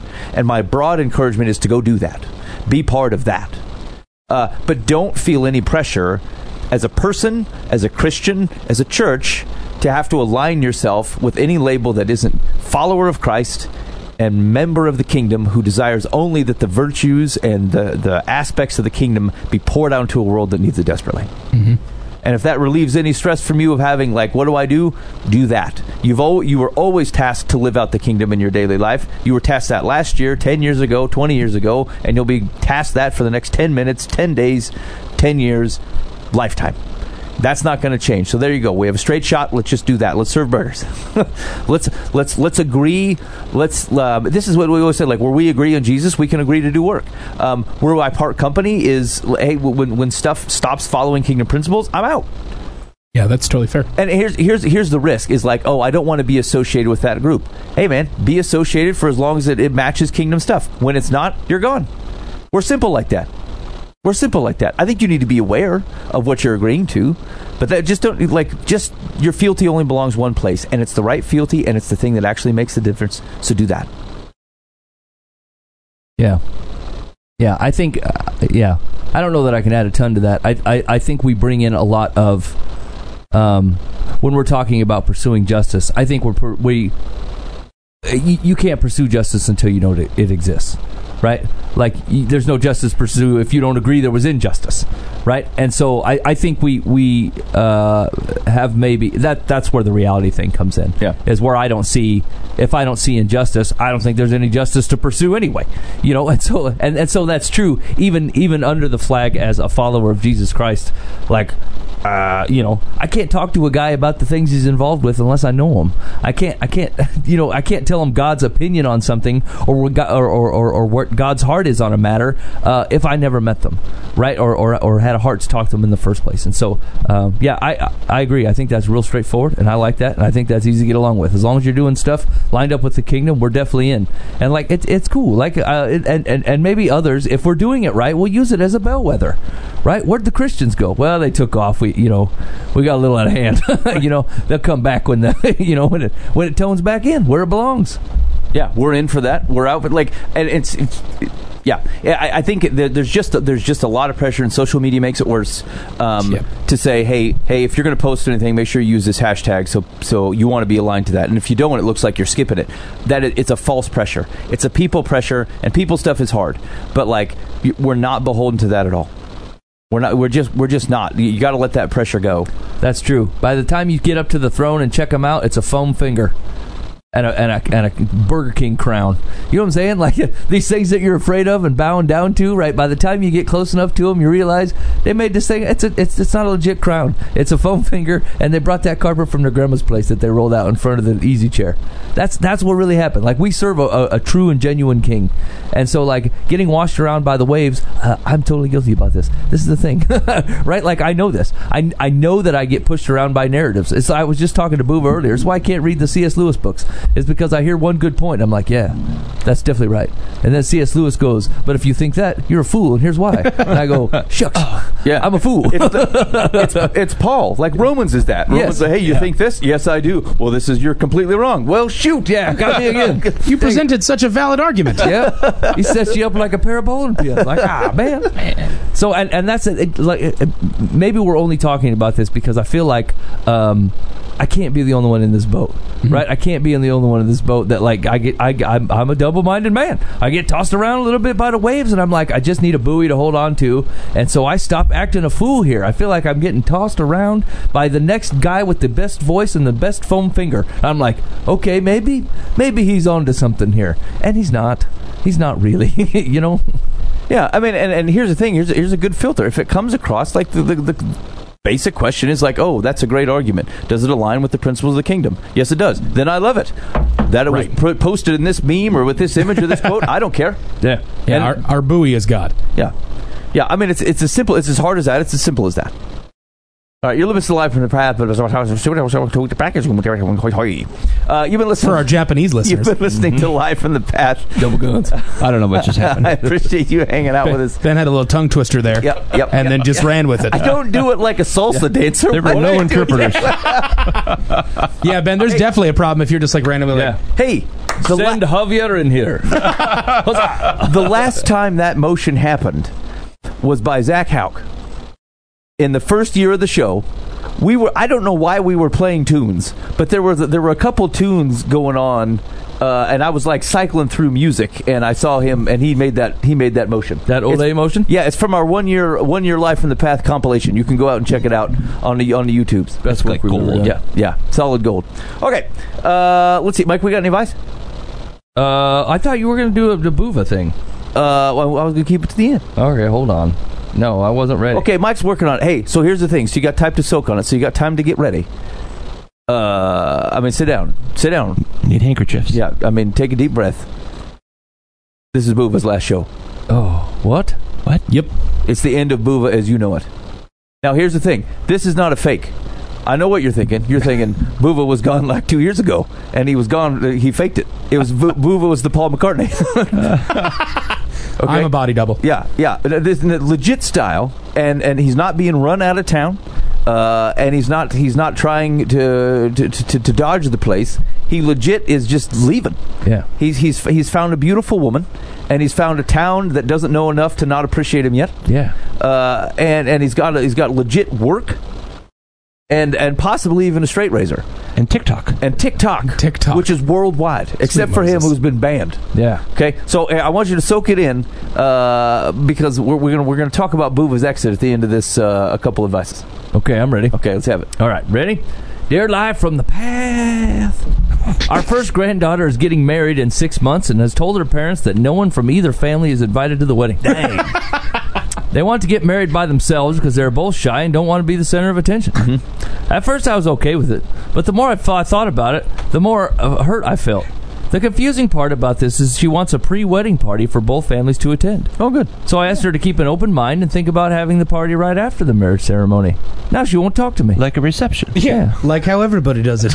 Was I wrong to suggest an idea? My husband's now saying he doesn't want to attend any party they will have. I can't stop thinking about myself. I can't stop thinking about our daughter and how she feels about not being able to see her daughter get married. TikTok. I'm afraid I have made things worse. Yes. And I'm very depressed. Selfish. I just want to fix it so everyone is happy. Too late, you meddling cow. oh my gosh. That was Mike! that was in the uh, Love life from the path. that was uh, that was Too late, you meddling cow. That's what you landed on. Is a good thing to say. I got an idea how to fix this and make it more to my liking. wow, you really st- overstepped your bounds. Uh, help. Depressed in North Carolina. Any advice? you. Wow. I don't know what I think yet. I was gonna say Mike came out pretty heavy-handed on that one. Uh, yeah, here, here, here's okay. I want you to look over your life. Uh, this is grandma, right? So Yeah. she's been married. I'm just gonna pretend it's the same guy. Yep. For a long, long decades, decades and decades, right? A long, long time that they've had children and grandchildren. The grandchildren are now old enough to get married. How significant in your life was that 20 minute ceremony that you're letting this ruin your family now? Right. Just let them do whatever they want. Yeah. And be involved in their life. See, even Dan's had enough. All right, I'm done. you cow. you meddling cow. All right, that might have been a little far. Emphasis. Hashtag meddling cow. Yeah, yeah. Nope, nope. That's um. You're gonna apologize. You're gonna reach out and say, you know what, this was none of my business. If you, uh, if that's the wedding you want, I am so happy for you guys. Uh, I'd love to be a part of anything that you have. Uh, that that pre-party that just sounds fantastic, and I'll be there. Love, Grandma. Yeah, this is stuff that you talk about with your current spouse, right? Like when you find out they're not going to have a wedding, then you get some coffee in the morning, you sit with your wife and go, "I cannot believe that this is what they're doing." And then you talk about it for 20 minutes and then you that's it, you're done. You don't say a word to And then you plan a cruise. And you go, "Sounds That's right. good." That's right. Yeah, I mean it's it's it's interesting to talk about why someone wouldn't want to do it and the ramifications, but like to bring it to their doorstep and suggest that you're going to come in and whirlwind the thing and make it better, that's probably too far. And with that whole farce, I feel sorry for my daughter. Yeah, She feels sorry for herself. that's right. That's right. I deserve to go to this wedding. yeah, yeah, yeah. That's this is this is entirely not about you, and you have made it entirely about you, and that was the major error. Okay, you ready for Secular's advice? Yep. Secular says, So you have appointed yourself the official family fixer. Your quote shy granddaughter and her fiance appear to be confirmed introverts. If they prefer to take their vows privately, it's their privilege, and you shouldn't personalize it. That was your mistake. While I don't think you have committed a cardinal sin and do think your granddaughter overreacted, you shouldn't feel the need to mend any fences. As to how your daughter will feel about not seeing her daughter get married, that is not your problem. Take a step back and let the bride and groom celebrate their day as they wish. Uh, P.S. I find it odd the bride and groom would want any party feeling the way they do about the ceremony.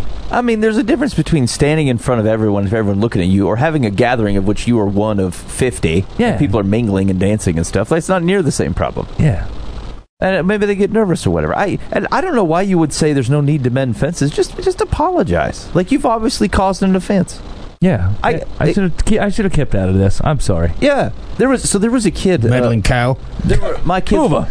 uh, my, my kids were not handling themselves well yesterday. They were like fighting amongst each other, and no one was trying to find a right solution. They were just kind of being snippy. And so I came out of, of the room I was in, and I started to talk to them, and I'm like, "Hey, man." Like really, no one could come up with a, a solution or an attempt at a solution that actually serves the other. And like one of the neighbor kids was over, and she raises her hand and goes, "I did," and I go, "Shh." Not right now Did you call her a meddling cow? and then and then I continue to talk to my kids. And uh, ten minutes later, I was outside playing with the with with like the, the one and a half year old, and this girl had come out and talked, said something to my wife, and was walking back in. And I called her over and I said, "Hey, I want you to know, I'm sorry that I shushed you. I was trying to talk to my kids, and you interrupted something that I was trying to focus on, and that's why I did it. Do we understand?" And she goes, "Yes." I said, "Just know, I'm sorry if that felt harsh." And then she went on her way. Now, yeah, I think that made her feel awkward, to be honest. but like, uh, did I have to apologize to her? No, I probably didn't. But I will probably do that every time. Because like even if it wasn't even if it wasn't much, it wasn't her place to interrupt the conversation I was having with my kids. In that moment, uh, we did not have a lot of context for me to address the the sh- the quick, quick rebuke that she got from me.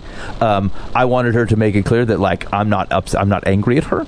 Uh, this is the reason that I that I shushed her the way I did, and I'm sorry if she felt like if that felt harsh to her. I, she may not even notice, to be honest. But like, is it's important to me that she recognizes that I look at her as a person that has value, and that uh, she is worthy to apologize for if I've uh, if I've overstepped my bounds or in a way. And I don't want her to feel like uh, I was just trying to cause make her shut up, even though she may not have taken it away. So I, I give that example to say I remember doing that, and I remember when she walked away awkwardly. I thought, should I have done that? I'm like, I will do that a hundred times, um, because uh, I, I don't know. I don't know if that happens at home. I don't know if she, if her parents are the types of parents that apologize to kids when they when they don't handle something well. But like, there's absolutely no reason not to apologize. I didn't handle that the best I could. I'm working on. it. I'm sorry. The point still stands and whatever I yelled at you for, but I do wish I'd handled it better. Uh, I don't see why you would tell the grandma to not. Yeah, you don't have to fix it like mend a bunch of fences, but there's no absolutely no reason at all to not apologize. I don't get it. I agree. Carry on. Ready? Yeah. One more. Dear Live. That's a TikTok live. We're, we're firing it up. Dear Live. I can't do it. Dear Live from the Path. I've been married for seven years, and I have two beautiful children. I wonder if this story would be different if their kids were. Yeah, my kids are Yeah. terrible. I got to be honest. Kinda but the average. pair of got them two are like cave trolls for kids. They're like shoes, man. we I keep just them can't- chained up in the basement so the neighbors don't see them. Okay, anyway, I've been married for seven years and have two beautiful children. My husband and I both work full time, yet I do almost all the household chores. Oh, no. I have asked him repeatedly to help ease my workload and stress by dividing the chores more equitably, but my requests are met minimally and temporarily. This has caused arguments, tension, and resentment. He says, You and I value different things. Or, this isn't what I want to focus on at home. Hmm. Or, your standards are too high and have negatively impacted your relationship with our kids. Hmm. I do ask our kids to clean up routinely because I want them to be active members of this household, and this is how I was raised. It's putting a strain on my marriage and affecting my feelings toward my husband. Do I need to let this go, or are my priorities misplaced? This is a twofold. This, Oh. is, this is a twofold advice area. Yeah. You ready? Here's advice number one. Okay. Uh, if it is impossible for any, anyone in your house to do the chore as well as you're going to do it, and you can't be okay with that, then yes, you're stuck doing all the chores. Uh, you, you're just going to have to get used to it, right? Like if they do the dishes and all you can see is every dish they kind of half missed or whatever, or didn't put the fork back where you wanted. If you're if you're not willing to let that go, uh, now we're not talking about purposely doing a terrible job to get out of it. We're talking about one fork slipped in into the spoon area, or instead of putting the because you you have a particular way you like the cups organized, and your eight year old don't give a crap and just threw them in the cupboard somewhere, still orderly but not in the way you'd have done it. If you can't let that go, then you're a part of the problem. You have you got to figure out a way to exist in a house with four people uh, that aren't going to tune things up exactly the way you're going to do them. Um, if that's contributing to nobody wanting to do any of the chores because they don't want to get yelled at because they didn't do them however you were going to do them, um, that probably is a little bit on you. Uh, your husband's a lazy office, and when he says things like "This is not what I want to focus on when I got ho- when I get home," uh, he should have considered that when he a married you, He's a b boob. was part of the impregnation process, c bought the house, d put the furniture in it, and, and whatever choices he made that led him up to the responsibility of running a home, uh, all of which he is absolutely uh, co-responsible with uh, with you, and so uh, he should he should be taking a step back and finding a better way to serve you so you do not feel that way. And frankly, if together, even with you both at it, you got too many too many burdens, and you need to figure out a way to get rid of some and figure out a way that that he can come home and feel relaxed at his home, yet taking responsibility for it, and you're not overburdened uh, with things that either have been put on you or you've put on yourself. There's a there's a lot of nuance to the problem that you're talking about, uh, but I think it really it, it comes back to a little bit of humility and uh, looking at things uh, a little bit afresh. Ben. Uh, yeah, yeah. Actually, I would agree with a lot of that. I think, um, um, if, if from the fellow's perspective, um, if you've got too much going on, if there's too much, uh, if like what you were getting at, if there's too much house to take care of, and you don't want to spend your time doing it, it's tiny house time. But like, if you're going to own three thousand square feet and you want a man cave, I mean, that thing has got to be cleaned. Yeah. Uh, di- you want to eat every night; those dishes have to be done. And if your core assumption is that someone else will take care of you, again, you misunderstand your relationship with the people and things that you own. Uh, so either y your job is to find a way to relieve that burden on them as much as it is. So whether you do it yourself or you buy a smaller house or fewer dishes, I don't care. Uh, but that is your responsibility. And if your wife is feeling overwhelmed, uh, I do think you have. I do think you have a place in that. But I think the high standard thing is right too. Uh, like I mean, there's just a reality of. Um, like if you're yeah if you're the only person that can do this thing and do it well like either you're a terrible at teaching people uh, or your standard is, is just so difficult that no one wants to do it because they know what's waiting there's a finger wag on the other side of it yeah yeah hey we should we should help old mom out let's go sweep the kitchen no way because we're going to sweep the kitchen and she's going to go you miss these spots you always do Yeah, you're terrible at sweeping. Right. I mean, Right, right. people should do good things, but like, I mean, it is very difficult to motivate people to do something that they know will not be appreciated. Yeah. So just keep that in mind. Yeah. So I've, I've been married 35 years, and uh, I think I can say it's uh, in our marriage anyway. There is an ebb and flow to this. We'll, we'll, we'll start out at one period where uh, she'll take the wife takes care of all the inside stuff, you know, do the laundry and the dishes and cooking and whatever, and I'll take care of the outside stuff. I'll do the mowing and the rotating the tires and the whatever, you know, the stuff. Uh, I don't rotate the tires. Yeah, I was going to ask about that. Nobody really but I say I'm responsible. I was I was going to call that out. I appreciate you doing it for I thought us. I, I, I thought you could feel it, Yeah, I change the transmission is what I do. but but then it, it'll slide once in a while, one one way or the other. Uh, there'll be a period where, where Cheryl's just like maybe she's tired or overworking or whatever, or in other stuff, doing other things, and she'll like, I'll think, gosh, uh, there's no clean clothes, so I'll, I'll go ahead and you know, do some. And there's like, huh, the dishes are piling up. I'll go ahead and wash the dishes. And a few weeks will go by, and I'll think I'm the only one washing dishes and cleaning clothes, and I'll say, hey, uh, sure it'd be nice if you were washing dishes and clothes and you know doing clothes too. Yeah. And she'll say, oh yeah, you're right. And then pretty soon she's doing it, and then I totally back out. Yep. And then she'll go, you know, two months, and she's the only one doing anything, and I'm laying around watching, you know, television. Um, Andy Griffith or something, A- and, uh, It's 60 second spurts on TikTok. Oh yeah, you know, so I, it- it's just it goes it goes it goes back and forth. Generally, we're pretty balanced, and, and we, we just work it out. But there are there are there there are, there are times in a marriage you just kind of go, dude, do do your part. Yeah. Uh, and and we both need to hear that uh, Yeah. periodically. And, I it think that's going where to she's at. overland on you sometimes, Yeah. and it's going to overland on her sometimes. Right, And and right. and once again, you don't walk into it with the intention that the other one's trying to knife you. Right. Right. Like it just, it really does sometimes just get away from you, and you're like, holy crap, I have not Didn't done even a, pa- I didn't a even load of my haven't own laundry dish. in like six months. oh man, I am sorry. I appreciate what you've done. I pr- I'm Yep. sorry. I'm on it. That's called life. I mean, it's just what happens. That that I, I've been on the other end of that. Uh, I've been married 15 years. I've been on, on the other end, and majorly, probably five or six times, where my wife is just flat out frustrated. She's like, "You Yeah. walked by that laundry for five days," Yeah. and then. My first response, my first, this is a snarky bit. The first thing comes to my mind is like, "Well, if it's been there for five days, so did you." now, I know better than to say that out loud because that's dumb. Right.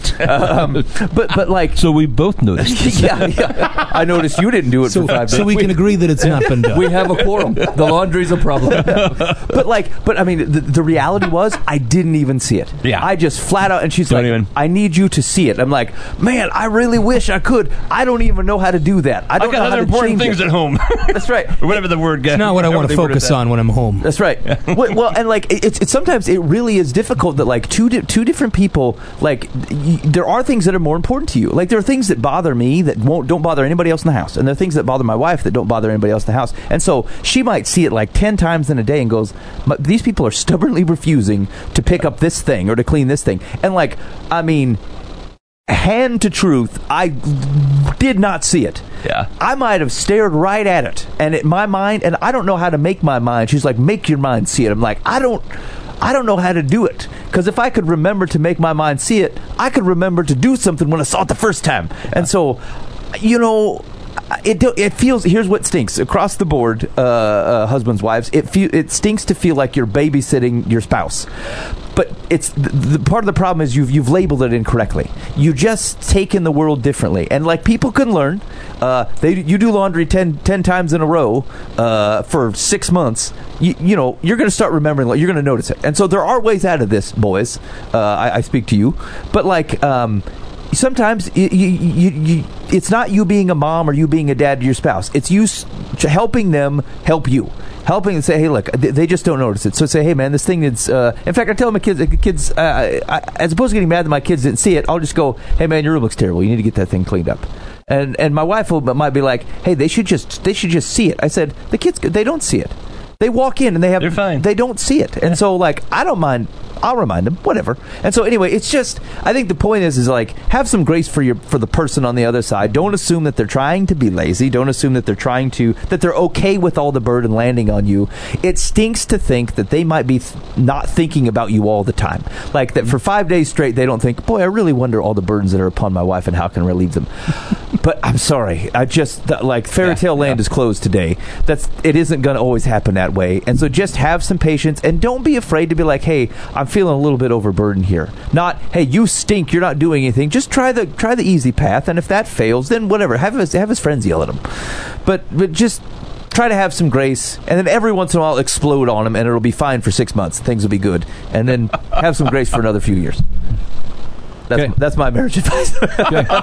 Ben's marriage advice: have a big blow up about every six months. or so. every once in a while. I mean, it, Then you get to makeup. Yep. Yep. Something. Hey, I, I mean, the fellas just got the thickness in the head. They just got the thickness, and like sometimes stuff just bounces off. It does, and they don't want it to, and they want to serve you well. And just every once in a while, there'll be a moment where like, dang. I don't want that to happen again. That was rough, and uh, and not just like I don't like to be yelled at, but like, boy, I've I've rubbed my wife the wrong way to the extent that she done, done yelled at me, and I don't really want to be in that spot, and so it'll stick, and then it'll fade. The, the Cardinals game will be on, and the car will break, and they'll get something else going, and, and it'll it'll fade. But just the man's got a thick head. You're gonna have to be patient with him. Secular says, from your husband's perspective, why should he have to help with the housework if he can jawbone you into doing the lion's share? Perhaps you should. Uh, wow, Sweet Moses. we gave him way more meddling grace cow. than she's gonna. Perhaps you should offer him a choice: participate more, or someone will have to be hired to take some of the burden off your shoulders. I did say that's his responsibility. As to your children, please stick to your guns. It is important that they master basic housekeeping skills so that when they become adults, they will be able to take care of themselves. Few children relish the idea of doing housework, but many of them do it anyway as a way to ear- earn an allowance. Yeah, I don't do allowances. Never did. Nope. No. I think we tried to once the last like three weeks. I'm like, I can't organize all this crap. It's No. like, just do your job. I'll do mine. I'll, Yeah. pay, I'll buy your meal. They say, why do I have to do this? Because you live here. Yeah, right. That's it. yeah, that's the reason. Other people get allowances. Their their, your- their parents are suckers. Yeah. I mean, you, you're taking up space. You're you're using the heat. You're eating the food. you know, you're watching the TV. You got electricity going. You can do the dishes. I think that's fair. Yeah. Uh, your mom's out there hustling. She's cleaning the whole place top to bottom, making sure you got the pants that fit. And you sitting around, you can't do the dishes. Nah, that ain't gonna work. No, no, yeah. My actually, we've had a few conversations um, with with kids, and like, uh, you know, you know how kids do. They start to ex- compare themselves to other families and blah blah blah. And I said, look, I mean, you don't have to love this, but just just know that like for in all our fallible means, we are trying to do our very best as parents, and part of that is helping you to be responsible. Part of that is not to letting you do this thing all day or that thing all day. And I said, I don't I don't require at all that you love it, but just know like we do believe it's right. Uh, if we didn't believe it's right, we wouldn't care about it, and so that that's just the cost. And some of that is, hey, you got to cut the grass, and some of that is, hey, you can't sit around and do this thing all day, and like, uh, whatever. Put it in, put it in your journal. I'm, I'm sure there's, and, don't be if if if like, where we're failing, write it down and make sure you don't fail that way as a parent. By three generations, you're gonna have a super parents. Uh, but learn, the best, very best I can ask of you is to accept our mistakes, obey them, and then learn from them when you're a parent. Ah, that's the best I can do. Okay. Uh, thanks for hanging out with Life in the Path. Um, so, real quick, uh, I, I- just thought maybe it'd be interesting. Um, he's not he's not an easily embarrassed fella, but I was thinking this week of like um, I'm gonna miss Boova. Yeah. I'm gonna miss him being in this room. Uh, t- to be honest, there've been some times where he's um, through because of work or through whatever means going around him um, that he hasn't been in this room, and uh, it's just a different. The, the show's just different without w- without Boova here. Um, he he ends up in situations that nobody else in the room is going to end up in. Yes. um, he he is he is. Um, he is a gracious fodder. uh, he's prone. He he, he just um, he'll walk into a trap, the thing that's going to make him look ridiculous. Um, He'll bring up the thing that makes him look ridiculous. that's right. He'll he'll I feel it like out. that's the more often situation. Is I'm the one who brings it up. I mean, here's the thing: is though there's a level of honesty and transparency uh, that come with that. That, that it, it just uh, most people would be too afraid to do it. They Yeah. would be too afraid to be that honest and that transparent and say, uh, "Here, blah blah blah. I did this, or, or I'm thinking through this, or I screwed this up again, or whatever." And and uh, yeah, it's it's not a trait you find in uh, very many people. And and to be honest, it takes a lot of courage to be that way. Yeah. And, and and so uh, uh, Boova, in like in all honesty, I will I will very much miss you in that chair. Uh, I will. Um, I, th- there's not a. I think I've, I may have joked a few times. There's just no concept of a replacement Boova. No. I don't think we're going to farm one out. Um, like any any anybody else that comes in and sits in the studio, it, it's just it, it's not filling shoes. One because your shoes are giant, and that Like big, suitcases, I mean kinda. that big toe cannot be measured. Yeah. it's it is it's crazy. It gets its own. Zip I wore my slides for you guys today for that reason. Ugh. yeah, yeah. Boy, you should see this. It's disproportionately Yeah. large They- compared to the rest of his foot. It's Yeah. just odd. His big toe is the fee fi fo, and the rest of the toes are the fum. uh, it's it's big. Um, I I I it, it brings me you're you're.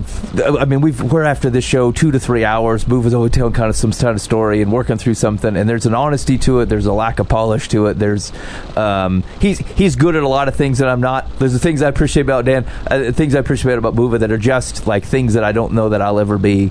Um, and so I've you know it's been it's been ten well, you know not full ten years but like um, we, we've we've grown up and matured in, in different ways as as fathers as friends um, as, as as brothers. And I'm very much going to miss you here on the show Boova and so um, obviously we we will be be praying. I'm sure we're going to check up on you make sure you're not embarrassing us or yourself in Pennsylvania. Of course. um, uh, but uh, but yeah yeah yeah uh, live from the path is going to miss you. I'm going to miss you. Yeah. Yeah, I, I, I kind of echoed the same thing. I uh, we've been doing this show for a long time, for a really long time, and uh, uh, we really have walked through a ton of life situations together, and um, defined for each other and through each other what it looks like to follow Jesus and what that is, should look like um, from four different guys with four very different personalities, uh, four different walks of where we came from and what we're doing. Actually, Ben's and I are pretty similar, kind of close. Uh, the personality thing is kind of taking a divergent a little bit, but uh, where we came from, pretty much the same. Um, but uh, yeah, crazy enough, um, always uh, Boova will raise his hand to be involved in, I mean, anything, just about anything, um, to the point where um, we try to talk about things that are self-sacrificing, and uh, is willing to put his humility and his pride and his time and his uh, well, uh, frankly, uh, what other people think of him uh, based on some of the things he brings up here at the show. Uh, he's willing to throw all that on the line in pursuit of things that need to die uh, within our lives to follow Jesus Christ and things that we need to embrace uh, to follow Jesus. And like, there's a bravery in that there's a there, yeah, like seriously, most people are. It, it, it- once uh, Ben's right, like there's there's aspects of uh, Troy's personality that like. I will never have, and I envy flat out.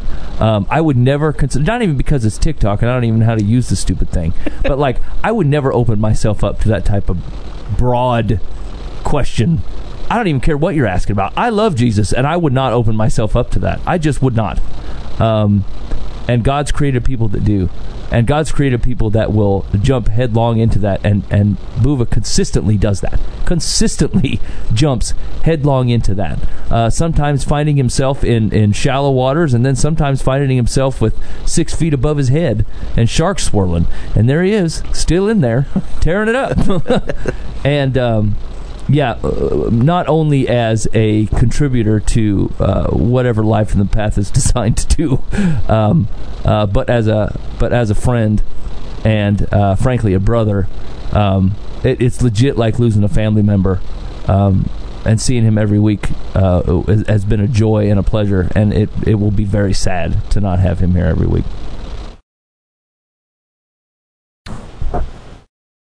I squeezed your hand, Dan. it's your turn in the prayer circle oh man. So yeah, we, we've uh, we've been doing the show for a long time, and and, and really the, the basis of, of the whole thing has been. Uh, just guys walking the path, you know, just guys trying to figure out their faith, figuring out their relationship with Christ and with each other and, and, and with the world around us. And uh, uh, you have been uh, here and not and here. And but here- here's here's the thing. This this path that you have been on the last last 10 years um I, don't- you would I, I think I can honestly say you would not be where you are right now if it weren't for this show Absolutely. I, I mean, right? Yeah, absolutely. Be- Because we've seen you, uh, we've seen you be a poser. I mean, Yeah, for a long complete fake, yeah. complete phony, com- complete, just full of crap. You'd sit Oh, there, beep, beep, talking. We're thinking, dude, you just just shut up. right? I'm really sorry for all those years, no, by the no. way. And, and and and we've seen you outside of this show in the parking lot, almost getting a fist fight with Mike Foos as he was calling on you crap. Oh, man. right? That was the best day ever. it was, it was Oh, awesome. man, I was videoing rough. it. I was, it was, going to go on TikTok, but it, but, but it hadn't been developed yet. Yeah, exactly. We're so I was really disappointed. Like, anyway, it, it's been it's but it's been like the guys said. It's been raw and it's been real, and to, to the point where uh, it wasn't that long ago uh, in, in my. Um, totally unobjective, judgmental, uh, whatever it is I, I come from. I thought this is the real deal. Uh, You, you've come to a real place Yeah. in, in your faith. You know, um, uh, and part of that had nothing to do with us because you, you met the right woman. we'll give her credit, but we like to say we took we, we, we, we steered you there. So anyway, I, I just say that to think it's cool that we've had a, that part in, in, in your life and in each other's life because you've had that in our life too. I mean, it's not just you know. Um, you know, a one-sided thing. Uh, so yeah, we're definitely going to miss you. Um, uh, you know, Boova just rolls off the the lips. I, I, I'm going to have to come up with something else, somebody else. What to come up with some other name for somebody? But uh, It's legit. We there's just no there's there's there is no direct replacement for Boova. right, There just there just is not. So I would say, God bless you. You have uh, an amazing future. God's going to use you, and, and you're going to have a great time and a great family and a great support there. And, and of course, the support's always here. Um, we're, we're, we're just a TikTok away. And uh, Sweet Moses, Dan. TikTok. How many how many tricks does this pony have? Just one. I'll take that's it. all we need. I'll one good one. Just one good one. I heard about a cat on TikTok had nine lives. But honestly, I genuinely love you. Uh, you're like a child to me. I mean, not like a child, but like my son. Uh, You've known like me since I was like 10, so I get it. I was there when you were baptized, and you made this big statement of faith and, and to the future, and it's cool to see that that, that happening. You know, you're really going there. And uh, so, yeah, God bless you. Thanks, guys. I. Oh man, this is. I didn't expect a, a goodbye tonight, um, but it, it's been it's been really rough. But no, it- sincerely, I mean, where you guys started this ten years ago. Uh, I was eighteen. Um, I was a child. I mean, like, and and as through the stories that I've told, and you guys knowing me, like, I literally started this when I was a kid, and I was in a rough spot. Like I, I it would be right after I lost dad. Uh, we kind of started. I remember getting the address to the place downtown, um, and not having any idea where I was going because I think we are in the Walnut Building at the Des Moines Amplified. Um, was the first time I showed up anyway, and I thought it was so cool to be in a recording studio, and it was totally just about like, I wonder if I'll get famous from this someday. like, I kid you not, y'all invited me, and I or I probably invited myself more accurately. Um, but I, I was such a little, prideful little kid. I was like, oh man, I wonder if like this will be the start of my going like places. Everybody, exactly. I wonder if this will be the me. start of everybody knowing who I am. And then perfectly within just a few years, God just uses a random situation with Ben to just destroy that entirely. Because we, don't, you guys call me Troy on this show once every three years, and like no one has any idea who I actually am. If this show were to have ever gotten a lot of clout, whatever you want to call it, I would have been John Boova, and no one would have known who I was. Little did I know that was a perfect device for me. Um, uh, I I, wanted to thank you guys uh, for for keeping me around uh, through a lot of crap.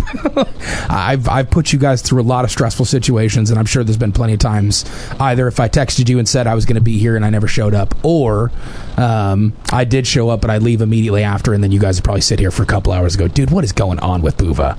Like, how can we pray for that dude? Because he's a schmuck and and he did, he's so fake and, and is so prideful and obnoxious, but we love him and we're going to try and be here for him um, there has been a, a vacuum that was created in, in my life very early on uh, of being an adult and, and trying to be a, a grown up um, that you guys truthfully helped fill um, as as my big brothers and, and as a father figure for me. Like it, I mean that sincerely. Uh, I would not be where I am now if it weren't for you guys and this show. There's no doubt about that. Um, I'm moving because I'm getting married in three months to a godly woman, and and gonna start a family and actually do this, which I never thought. I mean, ten years ago, if you would have asked me if I would have been alive by now, I probably would have said no. Um, but I have promise of a future because of God, most importantly, but because of the work that He's done through you guys in my life, and and I truthfully and wholeheartedly believe that I would not have a life that I get to go move to and live if it weren't for you guys in my life. Um, being role models for me to, to learn how to be uh, a, a, Christ follower and to learn how to be someone who works in the kingdom and to learn how to be a dad and to learn how to be a husband and to learn how to be someone that's that's that's following after Christ and actually doing it for real, like really getting in the nitty gritty of it. You guys have been role models for me uh, in any ways. And Herrick has been that for me as well. And I, I talk to him every once in a while. And, and Herrick on the show was that for me as well. I can remember Herrick calling me out just like Mike did, uh, and I was almost to a fist fight with him as well. Boy, Uh, you have to be real mad to hit Herrick. Oh yeah, uh, it was it was a food thing. I, I don't know if he'd even remember this situation. This was it the best story. This is my favorite. is a food situation because so like you guys know from the show that, that I've struggled with food addiction for a really long time and like I've I, I've lost whatever amount of weight doesn't matter but like it's just something I've fought with for a long time. And there was one was one night that I left the show and I, I lied to you guys so many times about like when I'd leave here and go straight to QuikTrip and get like more food than any human being would ever need to eat. Um, or or I would intentionally wait for you guys to leave the parking lot so you wouldn't see me shoot over to Kum & Go real quick. Like it's just ridiculous right? But I go I go down the street two mile or three four miles to go to ga- to a gas station, and I walk in and Herrick pulls up behind me, and I'm like, ah crap. Like I really wanted to just eat stupid right now because I'm I just it's more where my life's at and I don't want to deal with this right now. But Herrick walks in, barely says anything to me. Like it's just like, hey man, what's up? Hey, and he followed me around the gas station and I was I was planning on getting some stupid food, but I had to put on the mask so that Herrick wouldn't get mad at me and I wouldn't have to own up to the fact that I was eating stupid. And so I walked around, walked past exactly what I wanted, and I think I went and got like uh, fruit, um, and then some veggies at a gas station at, at 1.30 in the morning, and then a water. Uh, and then I think I got like a small sandwich or something. And my original plan was, I wonder how many hot dogs they actually have because they're two for two forty nine, and I just got paid, so I'm pretty sure I can get all of them. Um, and then I'm walking around, and Herrick grabs the exact same things that I'm grabbing. And it's it's infuriating because I know he's mocking me, but not not from the perspective of like Boova, you know this is a lie. It's like no, we're gonna do this together. So I'm grabbing I'm grabbing the most disingenuous healthy meal for a 500 pound dude to be grabbing. Like, there's obviously a reason I'm that big. It's because like I make buffets my second address. It's not because I go to QuikTrip at, at 1:30 in the morning and grab like a slice of apples. That's not what happens. So he grabs all the food that I'm grabbing, and we go and we we get it. And like, I pay. I think I might have paid for his stuff too uh, not just my own because I was trying to like bloviate or not bloviate, like like uh, just show off and try and like really put the shine on this this this mask I'm wearing. And so we get all the same things. We walk outside. And he stops me before I'm like, "Hey, Herrick, have a good night, man. I'm gonna get back in my car and then drive off, and then throw all of this away or eat it real quick, and then go somewhere else to grab food." And he goes, "Boova, come here," and he, he calls me over to the trash can, and he goes, "Throw it away." I'm like, what, what? What do you mean, man? He goes, just throw it away. I'm like, the food we just bought? No, we're not going to throw this away. He goes, Boova, put it in the trash. And I'm like, I'm not throwing it away. He goes, Troy, throw it away. and so I don't know if you've ever seen um, uh, Good Will Hunting. You guys ever seen that movie? Yeah, yeah. See, there, there's a part in it where Robin Williams and, and, and Matt Damon are sitting there talking, and, and Robin Williams is trying to like break through for Matt Damon. And so he says this phrase. He goes, "It's not your fault." And Matt Damon goes, "Ah, I know, I know." He goes, "No, no, no. Listen to me. It's not your fault."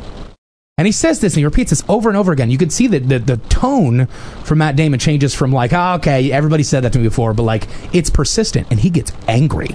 He's like wanting to hit him. He's like, shut your mouth right now. Shut up. Because he's really pushing at that wall that you've created. Herrick did the exact same thing to me. And I'm sitting there. He goes, just throw it away. I'm like, whatever, man. I'm not going to throw it away. 14 times later, I'm like, Herrick, I'm not throwing away this food. And what I'm realizing as I'm doing this is I'm getting defensive about food I don't even want because it's like apple slices and a piece of string cheese and a gross sandwich that I don't care about. And what I really wanted was all the fatty, stupid stuff. I was going to get a six pack of donuts and 30 hot dogs. Like, I've convinced places that, like, hey, I, I, I, I don't think I've ever told you this before. I've convinced places around here that I was going to bring you guys hot dogs. Hold up, it gets worse. I convinced them that I was a part of a radio show very close by that they were going to throw away all their hot dogs. And I went, hey, I've got a couple guys that would probably take some of these. And they said, great. Do you just want them then? And they said, yeah. And they gave me probably 20 hot dogs for free. And I put them in my car and I walked up here to this show and I did the show for two hours and I walked back down to my car, never telling you guys once, and I ate all those hot dogs. You on the way home. beast. Wow. Yes, agreed. It was I'm terrible. super hungry right now. So like, Do you have any with you? so no, I, I had not done that in a long time. Uh, that was probably six years ago. Um, but Herrick calls me out for this, and I got so angry. I was seething angry at him because he was lovingly going, "I see your fake wall." And I see the crap that you're giving me right now. And I know the construct that you developed is so fake. Stop. Just stop. Was he It- smiling the whole time? no, he was he was just dead face staring at me. I'm Yes. just like, uh, Herrick, I'm gonna hit you. I'm going to hit you because I don't want you calling me out for this food stuff. I don't want to be called out for this. I don't want to be shown up like this. I don't want you shining a light on this. And he was just sitting there going, I'm sure Lord told him, Hey Herrick, follow Troy after the show. Go to that gas station with him, grab everything he's grabbing, and then tell him to throw it away. It would not surprise me if the Lord of the Universe went, I need you to grab a hold of Troy's pride right now because he's about to show up and be a real boob. And I need you to shut shut it down. And he did, and I was furious. And it's taken me years to be able to go, dude, that was one of the most loving things anyone has ever done for me. And he looked me in the face and knew that I was putting up crap and knew the pain behind what I was doing and knew the trauma that had happened that had got me to that point. And he didn't even call me out for it. He just said, throw it away. And all it did was just put a spotlight on this idol that I had created to be food. I was more worried about that than I was worried about anything else in my life at that moment. And Herrick did that lovingly. And that's just one story in like this long list of stories from all of you guys that, that you have have been lights for things in my life that need to be crushed down and have been examples for me of what it looks like to actually be doing this and have been nothing but loving, caring brothers in Christ to me uh, to get me to the point where I am. And I cannot thank you guys enough for the fact that if I'm any kind of success story for the kingdom, you guys have had giant roles in that, and that means the world to me.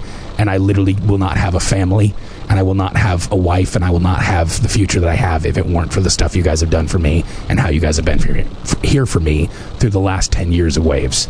And it means the world to me. And I'm going to miss the crap out of you guys. And I've literally already started to try and develop constructs that at least partially mimic this for when I go to Pittsburgh because like I'm like I don't I don't know if I can do it if I don't have that. And Mike and I have talked and Ben and I have talked multiple times about the fact that those guys think I'm a generally good guy.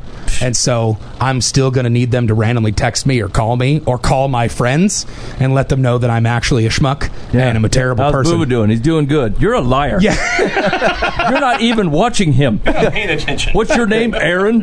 hey, hey, can you send me the picture of the Pennsylvania Dan? yes. I want to see the replacement Dan. oh man. Actually, the replacement. Everybody. Yeah, Yes. just- we just need photos. yeah, absolutely. I can do that. I can absolutely do that. But no, sincerely, guys, thank you so much for allowing me to be a part of this for so long, um, letting me grow here and, and being being in a totally unsafe space in a great way. Hey, man, been a real blessing to do it. Hey, man, you've been listening live from the path. Thanks so much for hanging out with us tonight. Uh, hey, here's what I want you to do I want you to take the week, and you can use a complaint line 515 517 0085. Uh, Hit us up on the socials.